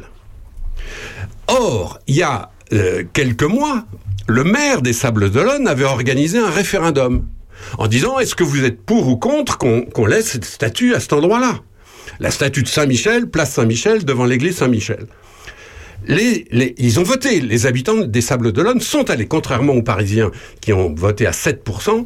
Là, les Sables d'Olonne, il y avait plus de 5000 votants, ce qui est quand même énorme pour une petite ville comme ça. Ça a donné quoi du coup? 94,5% pour le maintien de la statue. Je dis bien 94,5% pour le maintien de la statue. Le Conseil d'État dit c'est pas légal, on va retirer la statue. C'est ça le droit. Alors évidemment, ça fait 94,5% de mécontents. Sauf que c'est le Conseil d'État qui dit, en vertu de la loi de 1905, vous ne pouvez pas laisser cette Ouais, mais alors, statue si on organise des référendums et puis que derrière les institutions euh, cou- coupent le, le truc, ça sert à quoi alors? Encore Alors, plus, ça sert eh à c'est- je suis en train de vous dire que euh, le droit, c'est le droit. Et la volonté populaire, c'est la volonté populaire. Si la volonté populaire est à l'évidence, dans le cas que je viens de vous raconter, c'est tellement évident, est contre le droit, il va falloir changer le droit à un moment ou à un autre. Il va falloir que du côté des Sables d'Olonne, on trouve une formule pour satisfaire tous ces gens qui veulent de cette statue, et puis le Conseil d'État qui dit ah, il y a une loi en France qui date de 1905 qui vous dit non, pas à cet endroit-là. Alors, je ne sais pas comment ils vont s'en sortir, mais je prends cet exemple pour vous dire à, quel point la démocratie c'est compliqué si on veut que ça fonctionne. Sinon, on dirait bah voilà, ils ont voté 94%, bah voilà, la statue on la met. Eh oui, sauf que le Conseil d'État dit non, vous pouvez pas la mettre là, c'est illégal, ça va pas. Est-ce que quand on fait un référendum, que ce soit euh, localement, parce qu'on peut imaginer ça, hein, pour- pourquoi pas c'est intéressant, ou euh, de façon euh, d'une manière générale et nationale, est-ce que c'est parce que les, dirigeants, qu'ils soient locaux ou nationaux, ont un doute sur ce qu'ils veulent faire et qui veulent demander à la population du coup ce qu'ils en pensent? Parce qu'au final, s'ils étaient sur deux et si euh, les réformes qu'ils voulaient mettre en place étaient accompagnées et, et, et que tout le monde était d'accord, ils n'auraient pas besoin de demander à la population ce qu'ils en pensent. Oui, alors ça, ça s'appelle les bisounours. Ça, ça s'appelle, euh, ça s'appelle la, la démocratie selon Walt Disney. Hein, cher Aurélien. Parce que, non, ça- la, la vie est ainsi. La vie est faite de contradictions en permanence. Il y a des gens qui sont pour ceci, d'autres qui sont pour cela. Ils ont raison tous Mais les tu deux. sais très bien Bon. que de toute façon, tu feras un référendum, il y en aura forcément des mécontents. Ah mais forcément. Donc euh, forcément, mais rappelez-vous, je l'ai dit un jour à ce micro, euh, mais rappelez-vous, le 49.3, le fameux article contre le tout, tout le monde est d'accord, on descend dans la rue et on brûle les kiosques à cause du 49.3. Je rappelle quand même, je rappelle quand même que le 49.3 a fait l'objet d'un référendum le 30 septembre 1958 et que 82% des gens ont voté pour cette constitution. On avait déjà dit aussi que c'était la population de 1958. Ben oui, c'est notre république. Ah bah Voilà. si, ça s'appelle la cinquième Euh, république. oui, je sais, mais Ben oui, voilà. Mon- C'est mon grand-père qui a voté à l'époque. Oui, mais il roulait déjà à droite. Il roulait déjà à droite. Et il y avait déjà des gens qui voulaient rouler à gauche à l'époque. C'est la constitution de, c'est notre république. Alors, j'entends ici, du côté de Mélenchon, du côté de Bayrou, du côté de X ou Y, des gens qui se disent, le temps passe, la société évolue. Et ils ont d'ailleurs tous à fait raison, hein, là-dessus. Donc, il faut une sixième république. Moi, je suis pas contre l'idée, bien sûr. Simplement, il y a des règles pour ça. Une sixième république, ça se prépare avec les élus, le Parlement. On peut imaginer un congrès. Euh, vous savez, le congrès chez nous, c'est quand on rassemble l'Assemblée nationale et le Sénat ensemble. Ça se passe à Versailles. Et puis là, c'est très important. Un congrès, c'est très important. Un congrès, par exemple, il peut décider d'un référendum. Ou il peut décider d'une révision de la Constitution. Donc, si on veut changer de république, il y a des règles. C'est pas par la révolution qu'on change de république.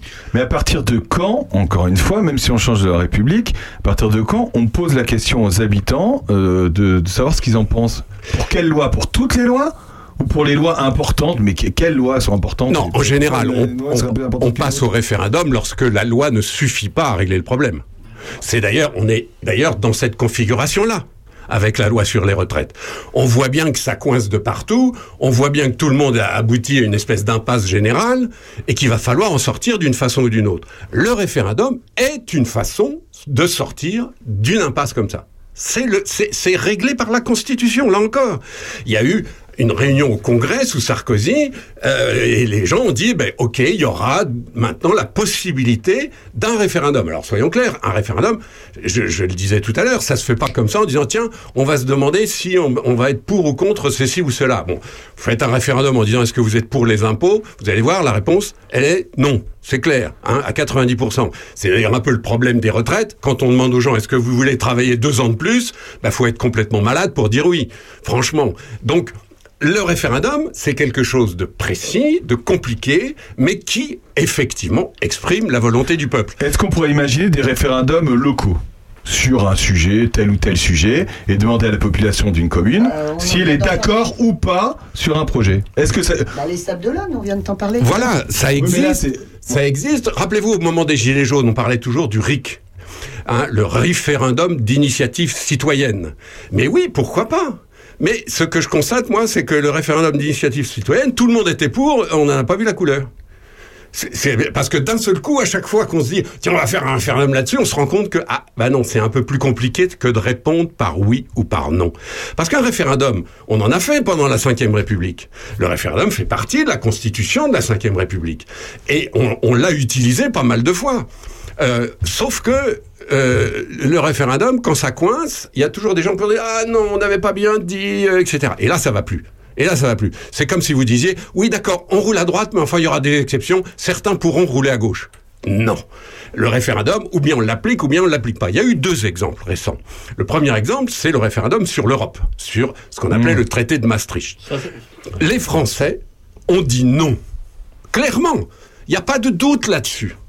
Et les politiques, alors est-ce qu'ils ont eu raison ou pas sur le fond Ça, je ne me prononce pas. Mais sur le plan du droit, les politiques ont dit, bon allez, on va faire autrement.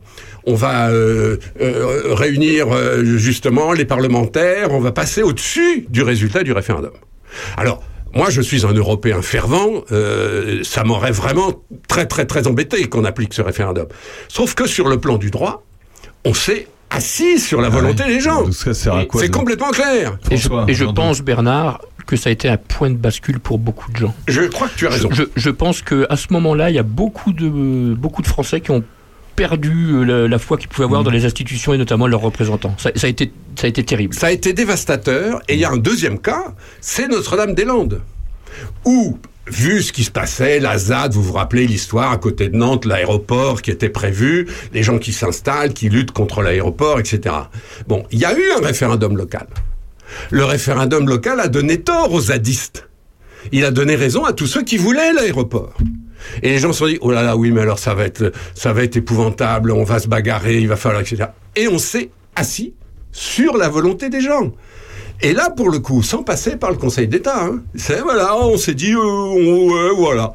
Et je suis d'accord avec François, il suffit d'une fois, et à plus forte raison deux fois, si on s'assoit sur la volonté du peuple, là, vraiment, là, on, on a tort.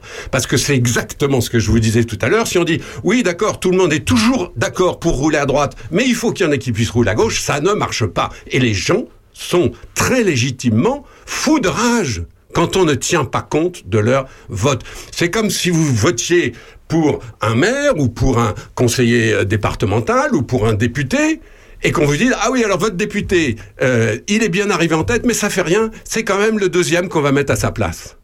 Ben non. Là, vous allez voir, les gens, ils vont descendre dans la rue et ils vont mettre le feu à la permanence du député. Alors, je dis, faut pas mettre le feu aux permanences, mais en même temps, la colère des gens, ça existe. Pourquoi je vous dis ça C'est un peu contradictoire même, mais c'est pour vous dire que la, la, la société moderne est extraordinairement complexe. Les gens aujourd'hui sont beaucoup plus d'une richesse beaucoup plus colossale en, en termes d'intelligence. De, ils sont tous allés à l'école quasi. Donc on sait, les, les, les gens sont pas idiots. Les gens ont tous une petite connaissance du droit. Faut pas les prendre que simplement pour des pour des paysans incultes aujourd'hui. Hein. Ça, ça n'existe plus ça. Et donc il faut tenir compte de tout ça. La démocratie, c'est à la fois très fragile et extrêmement important. Et encore une fois, regardons autour de nous, regardons dans, dans le monde, regardons ce qui se passe en Iran, en Afghanistan, en Chine, en Russie. Regardons et, et mesurons la chance qu'on a, nous, d'être des démocrates, d'avoir une démocratie. Et en même temps, eh ben, tout ça, ça repose sur les hommes. Les hommes sont imparfaits. Il y a des groupes qui se, se constituent, il y a des gens qui se trompent. C'est c'est l'imperfection de la démocratie. Et je terminerai par cette phrase de Churchill, qui est la plus belle de toutes sur ce sujet-là. Churchill a dit un jour cette phrase géniale, la démocratie, c'est le pire des régimes, à l'exception de tous les autres. Voilà, la démocratie, c'est le pire des régimes, à l'exception de tous les autres. Eh ben, il avait raison. Il avait raison. Est-ce qu'on on peut faire euh, mettre en lumière et en corrélation le fait que euh, ceux qui demandent, qui demandent et qui voudraient un référendum, un référendum, euh, et mettre en corrélation le fait que euh, quand il y a des élections, euh, que ce soit locales ou nationales, il y a peu de monde qui va voter? Il y a deux raisons à ça. D'abord, la société est de plus en plus individualiste, comme on dit, et ça, bon, on peut, on peut pas faire grand chose contre ça. Et donc, effectivement, il y a de moins en moins ce sentiment collectif qui fait que quand il y a une grande élection, eh ben, tout le monde y va. C'est presque une fête dans la République ou dans les démocraties. Il y a un jour où on vote, tout le monde vote, on se donne rendez-vous après le bureau de vote. Euh, il y a des gens qui se portent candidats pour euh, euh, pour être scrutateurs, d'autres pour tenir les bureaux de vote, etc. On connaît bien ça, nous. Hein, on on connaît encore ça. Et ça, il faut le, il faut le garder. Mais il est vrai, il faut pas se cacher derrière son petit doigt. La société très individualiste aujourd'hui euh, fait que c'est moins la fête, que c'est moins important pour tout le monde. Bon, ça, évidemment, euh, Sandrine veut dire quelque chose. Non, je veux dire que oui, je me remets là-dedans. Euh, en effet, cette espèce de sentiment étrange qui nous prend quand on met le bulletin dans l'urne, euh, c'est, pour moi, c'est une dimension de foi collective. C'est la foi collective en une construction, justement, une construction commune. Qu'est-ce que t'en si, penses si tu dis la foi, fais gaffe, tu vas Oui, voir les libres penseurs si, contre non, toi. mais- disons la confiance. Et, et la- le- le- Disons la confiance. C'est d'ailleurs le même mot. Hein. Fides en latin, fides c'est la foi et la confiance. Et puis je pense aussi une sorte de, de, de, euh, de, de symbole. De symbole. Est-ce qu'on n'a pas la perte du symbole dans notre société? Ça peut-être moins, ça, ça va peut-être plus vite qu'avant. Quel Mais il y a symbole- toujours Quel symbole tu parles bah, Je te dis, le symbole d'une construction sociale, une construction de communauté. Hmm. Le, le deuxième point que j'ai pas je- que j'ai pas euh, développé à l'instant, euh, c'est ce que disait François tout à l'heure. C'est la deuxième raison pour laquelle les gens votent moins, c'est que en effet des affaires comme le, le traité de Maastricht ou Notre-Dame-des-Landes euh, ou le- cette affaire d'ailleurs de, de- des Sables d'Olonne que je vous racontais tout à l'heure. Effectivement, les gens se disent, mais alors, euh, pourquoi je me déplace? Pourquoi je vais aller voter? Ça sert à quoi? Et l'autre dernier point qui, qui explique justement cette défection des gens. Les fameux 7% de gens qui se sont déplacés à Paris pour le référendum sur les trottinettes. Franchement, 7%, c'est pas beaucoup quand même. hein. Bon, euh, c'est le fait que on, on se dit de plus en plus, la société est ainsi faite que nos élus ne peuvent rien faire. Et ce sentiment d'impuissance, alors soyons clairs, hein, il y a des élus qui, qui, qui feraient bien d'y réfléchir et qui feraient bien d'être un tout petit peu plus actifs euh, pour justement expliquer que non, ils sont bien les représentants du peuple et qu'ils parlent et qu'ils veulent des choses. Mais il est vrai que beaucoup de choses, on l'a dit souvent sur cette antenne parce que euh, à Opus on est très proche de, de- de- des- des territoires ruraux, mais c'est vrai que quand vous supprimez un collège à Blénaud ou quand vous supprimez une maternité à Autun, vous les gens se disent mais à quoi ça sert qu'on vote pour le maire d'Autun ou pour le maire de Blénaud? Puisque de toute façon il peut rien. Il y a des grands technocrates euh, qui disent pour telle et telle raison euh, administrative, mathématique, statistique et, et, et- et- et comptable, il faut supprimer euh, le collège de Blénaud. Voilà. Ben franchement, les gens de Blénaud, si le coup d'après ils sont moins nombreux à voter, il faudra pas demander pourquoi. hein.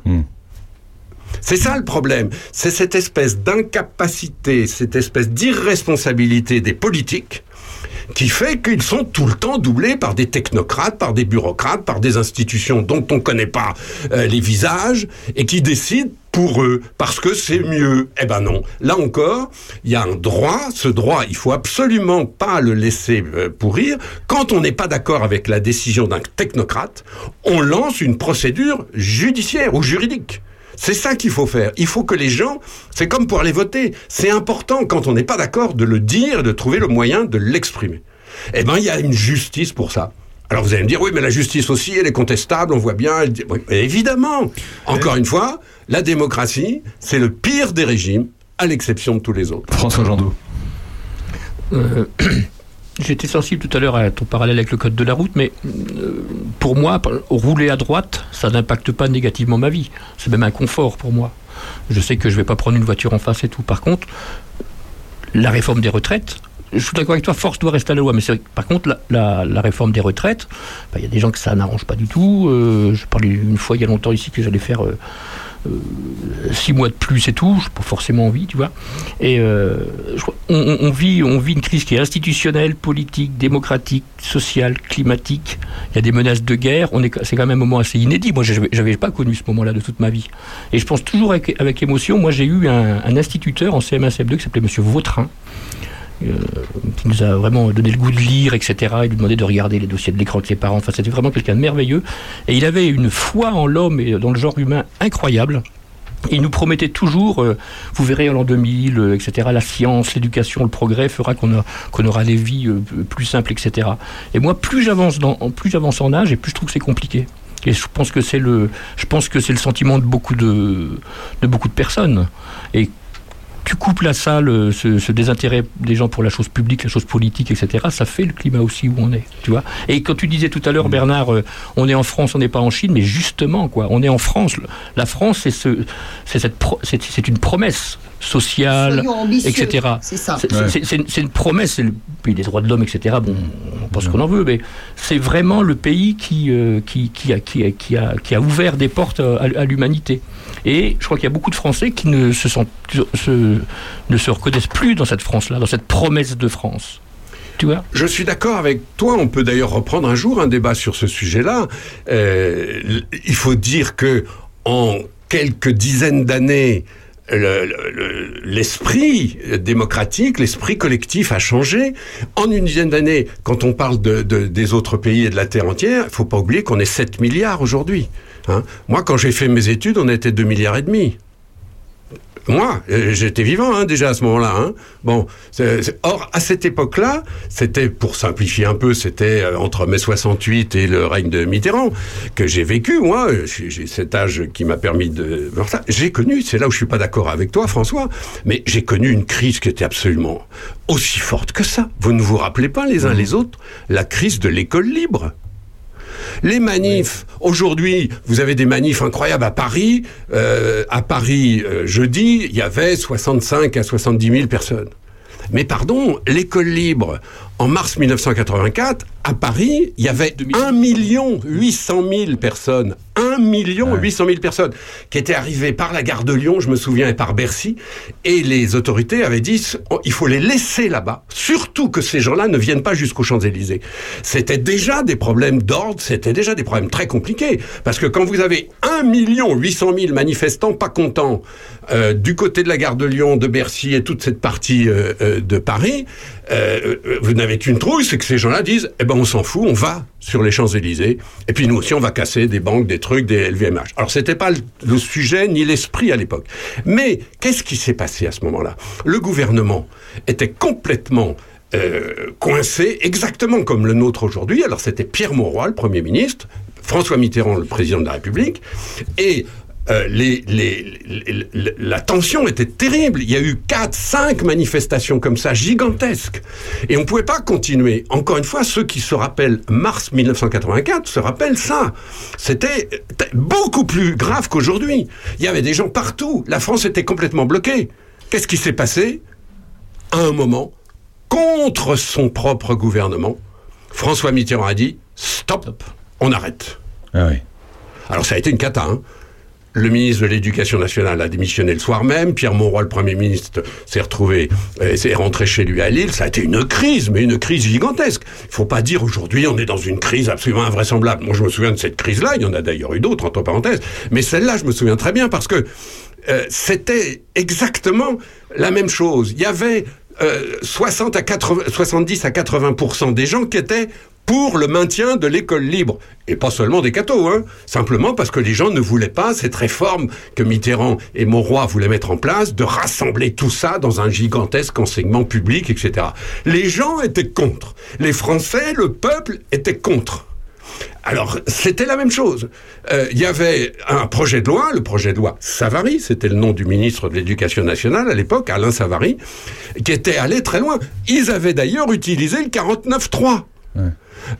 Pierre Mauroy avait dit, bon, ben, puisque c'est comme ça et que ça coince de partout, on va utiliser le 49-3. Déjà à l'époque, c'était la même crise. Sauf qu'il y avait beaucoup plus de monde dans la rue, que la France était beaucoup plus bloquée qu'aujourd'hui, au point que François Mitterrand lui-même, pardon, c'était pas n'importe qui, a dit à un moment, euh, stop. Alors, ça- ça- il a dit oui, on va faire un référendum. Et puis comme c'était sur les aspects scolaires, euh, c'était pas constitutionnellement possible. Alors dit on va faire un référendum sur le référendum pour permettre le référendum. Tout ça c'était du pipeau. En réalité, François Mitterrand, en sa sagesse, si j'ose dire, a dit on arrête tout. On arrête tout et on renonce. Point barre. Euh, mais juste une chose, euh, simplement à l'époque en 84, la tradition euh, de manifestation, elle était beaucoup plus forte qu'à l'heure actuelle aussi quand même. Euh, Relativise, relativisons les choses. Tu dis euh, oui, c'était encore plus, c'était vraiment énorme. Les gens, il y en avait dix fois plus dans la rue. Bah oui, mais la tradition de manifester, elle était vraiment plus forte. Mais elle, elle était toujours plus forte à l'époque. Toutes les grandes Bah Oui, manifs. Moi, je me souviens on quand même. euh, davantage. Moi, euh, euh, mon, mon âge canonique me permet de dire que moi, j'ai fait mes 68, hein, j'étais déjà au Langzo. Bah, pardon, mais enfin, c'était beaucoup plus grave Bah qu'aujourd'hui. C'était beaucoup plus... euh, euh, L'enjeu était beaucoup plus important. Il y avait un changement de société qu'on voyait. Et il y avait, pardon, hein, il y avait déjà des gens qui déterraient les pavés et puis qui les balançaient sur la tête des flics. Il y avait déjà des gens qui voulaient se payer les flics. C'est pas nouveau non plus. Simplement, pour répondre à Sandrine, la, société a effectivement changé, mais globalement, euh, à la limite, toutes les manifs étaient plus importantes. Rappelons-nous, la manif qui a mis fin à mai 68, c'était le 31 mai, vous vous rappelez, le 31 mai 68, bon, c'était, c'était avant-hier, hein, c'était quand même, je parle pas du 19e siècle, là. Bon, il y avait quand même un million de gens sur les Champs-Élysées. Un million. C'est ce que Renaud a chanté dans sa chanson Les boutons allant euh, par millions voter pour l'ordre et la sécurité. Voilà, parce que tout simplement, on était là encore en mai 68 dans une période extrêmement euh, tendue. Euh, les partis politiques, les groupes, euh, les flics, les étudiants, tout ça, franchement, c'était quand même extrêmement angoissant. Tous les jours à la télévision, on, voyait des, étudiants jeter des pavés, mettre le feu aussi, pareil. Hein, il faut pas s'imaginer qu'on a tout inventé ce, mois-ci. Et ça s'est terminé comment? Lorsque d'abord il y a eu fracture entre les, les étudiants et le monde étudiant et politique et les syndicats. Les syndicats, à un moment, ont dit eh, stop, on- il faut arrêter avec tout ça, parce que nous, on va tout perdre. Et les syndicats ont lancé le processus qui va aboutir aux- accords dits de Grenelle et qui vont effectivement mettre fin à mai 68. La manif de De Gaulle entre le 31 mai, les accords de Grenelle 15 jours après et les, les, les élections qui mettent tout le monde d'accord.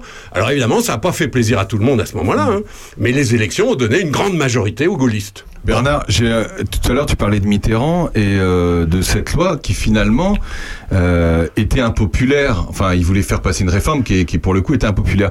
Mais est-ce que, et comme aujourd'hui, avec Macron, est-ce que les élus, quand ils sont là-haut, ils sont, ils seraient pas hors sol, c'est-à-dire ils veulent faire passer des choses et ils ne se rendent pas compte qu'en fait la population n'en veut pas. Alors ça, c'est vrai que c'est une dimension, et ça aussi, ça répond à ce que disait Sandrine tout à l'heure. C'est une dimension qui est plus, plus évidente aujourd'hui. Mais au niveau local aussi, ça que- peut, ça peut marcher au niveau C'est que aussi, hein. les élus, les gens qui nous gouvernent, sont paradoxalement au moment, alors qu'il y a plein de communications, qu'on a tous Mm. euh, des iPhones, qu'il y a les réseaux sociaux, etc., en réalité, ils sont beaucoup plus coupés de la réalité populaire qu'avant. Pourquoi? Probablement parce que euh, il y a 50 ans, c'était c'était plus euh, acquis pour tout le monde que de temps en temps il fallait se déplacer pour voter et de temps en temps il fallait se déplacer pour manifester. Aujourd'hui, c'est pas si simple. Il y a un manque de culture politique euh, qui me paraît moi assez grave. Alors c'est subjectif ce que je dis, hein, j'ai pas de chiffres. Mais enfin, quand je, je parle, quand je regarde la télé, quand je lis le, journal, je me dis quand même, j'ai l'impression qu'il y a 50 ans, au moment justement où les Français voulaient plus de De Gaulle, pour simplifier, hein, mais 68 c'était un peu ça. Et puis, euh, où cette jeunesse-là voulait se libérer de plein de trucs, euh, en avait marre de plein de trucs, etc. J'ai l'impression qu'à ce moment-là, il y avait davantage de gens qui savaient ce que c'était, que l'histoire de France, que la République, que la loi. Euh, les gens savaient ce que c'était qu'un parlement, savaient ce que c'était qu'un gouvernement. J'ai l'impression, hein, encore une fois, peut-être que je rêve, mais j'ai l'impression aussi que les hommes politiques, les hommes et les femmes politiques, bien sûr, mais à l'époque, il y avait beaucoup plus d'hommes que de femmes, et, étaient beaucoup plus, euh, comment dirais-je, beaucoup plus solides Oui, c'est ce que tu dis. ils étaient, ils venaient vraiment tous du peuple, ou quasi, quoi. Il y avait très très peu de gens qui arrivaient. Si, Georges Pompidou, euh, Badinter, c'est des gens qui ne venaient pas du peuple. Ça, euh, Badinter, grand avocat, Pompidou, grand banquier. Donc c'est des gens qui arrivaient un peu comme Macron, par-dessus, comme ça, hop, sans avoir été élu à quoi que ce soit. Ça existait. Mais pardon. 90% des autres, c'était des gens qui avaient été maires, qui avaient été conseillers généraux, qui avaient été députés, qui avaient été sénateurs, qui connaissaient les règles du jeu, justement. Ces fameuses règles du jeu qui font le droit et auxquelles on s'accroche. Et on l'a déjà dit dans cette émission, et je, je l'ai dit plusieurs fois, hein, pour moi, un président de la République ne devrait pas euh, pouvoir se présenter s'il n'a pas déjà été au moins maire d'un village. hein. C'est clair. Hein. Enfin voilà. Mais après, euh, ça tient qu'à moi de dire ça, mais. Mais, enfin, Non, mais c'est pas, possible d'arriver comme ça. Ton, euh, ton avis est complètement respectable, d'ailleurs, je, je- je le partage euh, clairement, mais en même temps, si les gens, le peuple, votent pour un gars qui n'a pas été maire, eh ben c'est le peuple qui a raison. Ah, mais bien sûr, bien sûr, aussi. Alors on peut imaginer, si on va jusqu'au bout de ta comparaison, Aurélien, on peut imaginer que les gens, euh, par l'intermédiaire de leurs députés, de leurs sénateurs, disent il y a un truc qui va pas, on peut pas continuer comme ça, il faut inscrire dans la Constitution que le président de la République doit avoir été élu de la République. C'est ton idée. Et après tout, pourquoi pas? Eh ben, faisons-le. À ce moment-là, en effet, les députés, les sénateurs vont se mettre. Est-ce qu'il y aura un référendum là-dessus? Ça paraît un petit peu difficile, mais pourquoi pas? C'est une, c'est une réforme de la Constitution que tu proposes, et je dis, ben pourquoi pas? Et plus ça va, et plus euh, les Français euh, et les Françaises euh, en ont marre des politiques. Et du coup, moins il y aura de politique parce que moins il y aura de gens qui voudront s'engager. Ça, c'est- là, il va y avoir un problème, il va y avoir une crise aussi Ça, de ce c'est côté-là. un, c'est un vrai souci. Et on le voit bien quand je disais tout à l'heure que les, les, les permanences attaquées, les familles harcelées, les, les, gens qui, simplement parce qu'ils sont élus d'un- d'un- d'une petite ville, euh, voient leur téléphone bloqué par des tas de gens qui les insultent en permanence, etc. Et puis, impossible, voilà, on peut pas mettre euh, une armée de CRS à chaque fois qu'une permanence est détériorée. Mais ça, c'est vraiment grave, parce que, évidemment, Oui, ça c'est grave. évidemment que les gens ont de moins en moins envie de- de- d'être maire ou d'être euh, député. Euh, bon, député, c'est encore un peu mythique parce qu'on se dit, euh, bah, après tout, on est à Paris, planqué, on gagne plein d'argent, tout va bien. Mais maire, par exemple. Et, et, et, on dit toujours, vous savez, le, le maire, c'est l'élu local qui est à portée de baffe. Ça veut bien dire ce que ça veut dire. C'est-à-dire que le maire, quand il va le dimanche matin sur son marché, eh ben effectivement, il y a des gars qui sont là, qui font aussi leur marché d'ailleurs, ou qui sortent euh, du, du troquet du coin, et qui vont dire ah Monsieur le maire ou Madame le maire. Il y a un truc que, que- qui va pas du tout. Ça, vous pouvez pas. Et, com- et commencer à prendre euh, une espèce de, de, de, de colère et de crier et de pas respecter le dialogue, etc. Mais ça arrive tout le temps. Ben, vous savez, hein, quelqu'un qui est cultivé, qui a des études, qui peut gagner de l'argent et vivre tranquillement, pourquoi voulez-vous qu'il prenne des années à se faire insulter au marché du coin? Tout ça pour que des grands technocrates leur disent ah on a oublié de vous dire madame euh, votre maternité euh, on la supprime c'est ça, c'est ça le vrai problème aujourd'hui de la démocratie, me semble-t-il. C'est que on a, euh, vous avez raison tous les deux, on a un, si effectivement il y a plus de gens euh, euh, généreux, intelligents, un peu cultivés, volontaires, qui acceptent de, de, prendre sur eux, parce qu'il faut prendre sur soi, et c'est beaucoup de temps. Hein, pour gérer justement la démocratie locale, ben là on est mal barré, hein, les amis. Là on est mal barré. hein. On a, on a surtout besoin, je pense, d'une personne qui incarne une espérance, un avenir, alors peut-être pas radieux, etc. Et tout, mais ça manque aussi cruellement, ça. On a l'impression que les affaires courantes sont traitées un petit peu comme ça, mais euh, il y a plus. Enfin, moi, je le ressens comme ça, c'est très personnel, mais il n'y a, plus de projet, il n'y a pas vraiment de projet, quoi. Oui, mais François, Il n'y a pas de projet rassembleur. Oui, d'accord. Alors parlons d'un projet, parce que si on, si on est encore à chercher l'homme providentiel, c'est là qu'on se plante et c'est là qu'on est dans la vieille je France. Je suis, je suis d'accord avec toi, mais bah, à mon sens, on a quand même, on a quand même besoin d'être porté par quelqu'un qui porte quelque chose, qui, qui a, eu- qui a, regardez Mitterrand en 80, bon, ça a donné ce que ça a donné, mais c'est vrai qu'il il a gardé quelque chose. Euh, et il, un- il, a, il, il a gardé un meilleur quelque part dans son. Ça, ça a été sa campagne d'ailleurs. Oui, mais François, c'est vrai, euh, tu cites Mitterrand, ce qui est tout à fait ton droit, mais pardon, mais euh, De Gaulle incarnait quelque chose. Giscard, moi, c'était ma, j'étais adolescent à ce moment-là, enfin, j'étais étudiant. Giscard incarnait, on l'a oublié aujourd'hui, il incarnait aux yeux de la jeunesse. La jeunesse et la modernité par rapport à tous ces vieux gaullistes qui avaient bloqué le, truc. Et, et Sarkozy euh, incarnait aussi quelque part pour, le- pour, pour, pour la droite, là pour le coup on est, on est clair, un petit peu le renouveau de ce que Chirac avait bloqué, etc. Et, et, et Hollande a, a aussi incarné un espoir pour les gens de la gauche qui disaient, ben voilà, on va enfin pouvoir souffler un peu, revenir, etc. Et Macron aussi, pardon de le dire, en 2017, lui aussi il incarnait une espèce d'espoir d'un gars qui va changer les choses, qui est pas du sérail, qui est intelligent comme tout. Euh, à chaque fois, il y a un espoir. Je l'ai pas vécu comme ça, mais ouais. Non, bien sûr, bah, tout, le monde, tout le monde n'a pas vécu ce que je viens de dire à 100%. Il y a ceux qui étaient Ouais. plutôt pour les uns et pour les autres. Ça existe aussi. Et en même temps, regardez l'avenir devant nous. C'est vrai ce que tu dis sur Sarkozy, parce que lorsqu'il a été élu, euh, je, bon, je fais des confidences, c'était pas ma tasse de thé, mais euh, ça l'est toujours pas. Mais euh, lorsqu'il a été élu, j'ai entendu son, son premier discours, je, sais- plus où il a été, euh, Bastille, enfin, je sais pas Bastille, enfin, je sais plus où. Et, et à un moment, je me suis dit, bah, écoute, chiche. Il a eu des mots euh, vachement intéressants ce soir-là. Mais ça n'a pas duré pour moi. Voilà, c'était un amour d'un soir. Bon, c'était euh, c'était un, une- un- de bel échange. Merci Bernard. Merci. On en reparlera de tout ça. On aime ces moments avec Bernard Lecomte. Hein, Sandrine Et Bernard, t'étais super en forme. Et alors, j'ai Ouais. pris plein de photos parce que euh, la gestuelle de Bernard, euh, chers auditeurs, auditrices, elle, elle est magnifique. Il a des grandes mains, des grands bras et il s'en sert énormément. C'est vrai.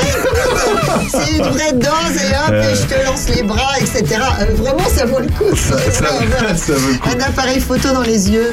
Mais quand on aura nos nouveaux studios, vous pourrez venir voir Bernard en live. Oh ça là là Eh ben là oui. là. Avec plaisir. Sans, sans supplément. Si vous, si, ah, faudra être adhérent de l'association quand même. Mais Ah bon, bah oui. Bah oui, pour rentrer dans les locaux, mais bon, ça c'est. euh, euh, merci beaucoup à tous d'avoir été avec nous pour cette euh, 74e émission.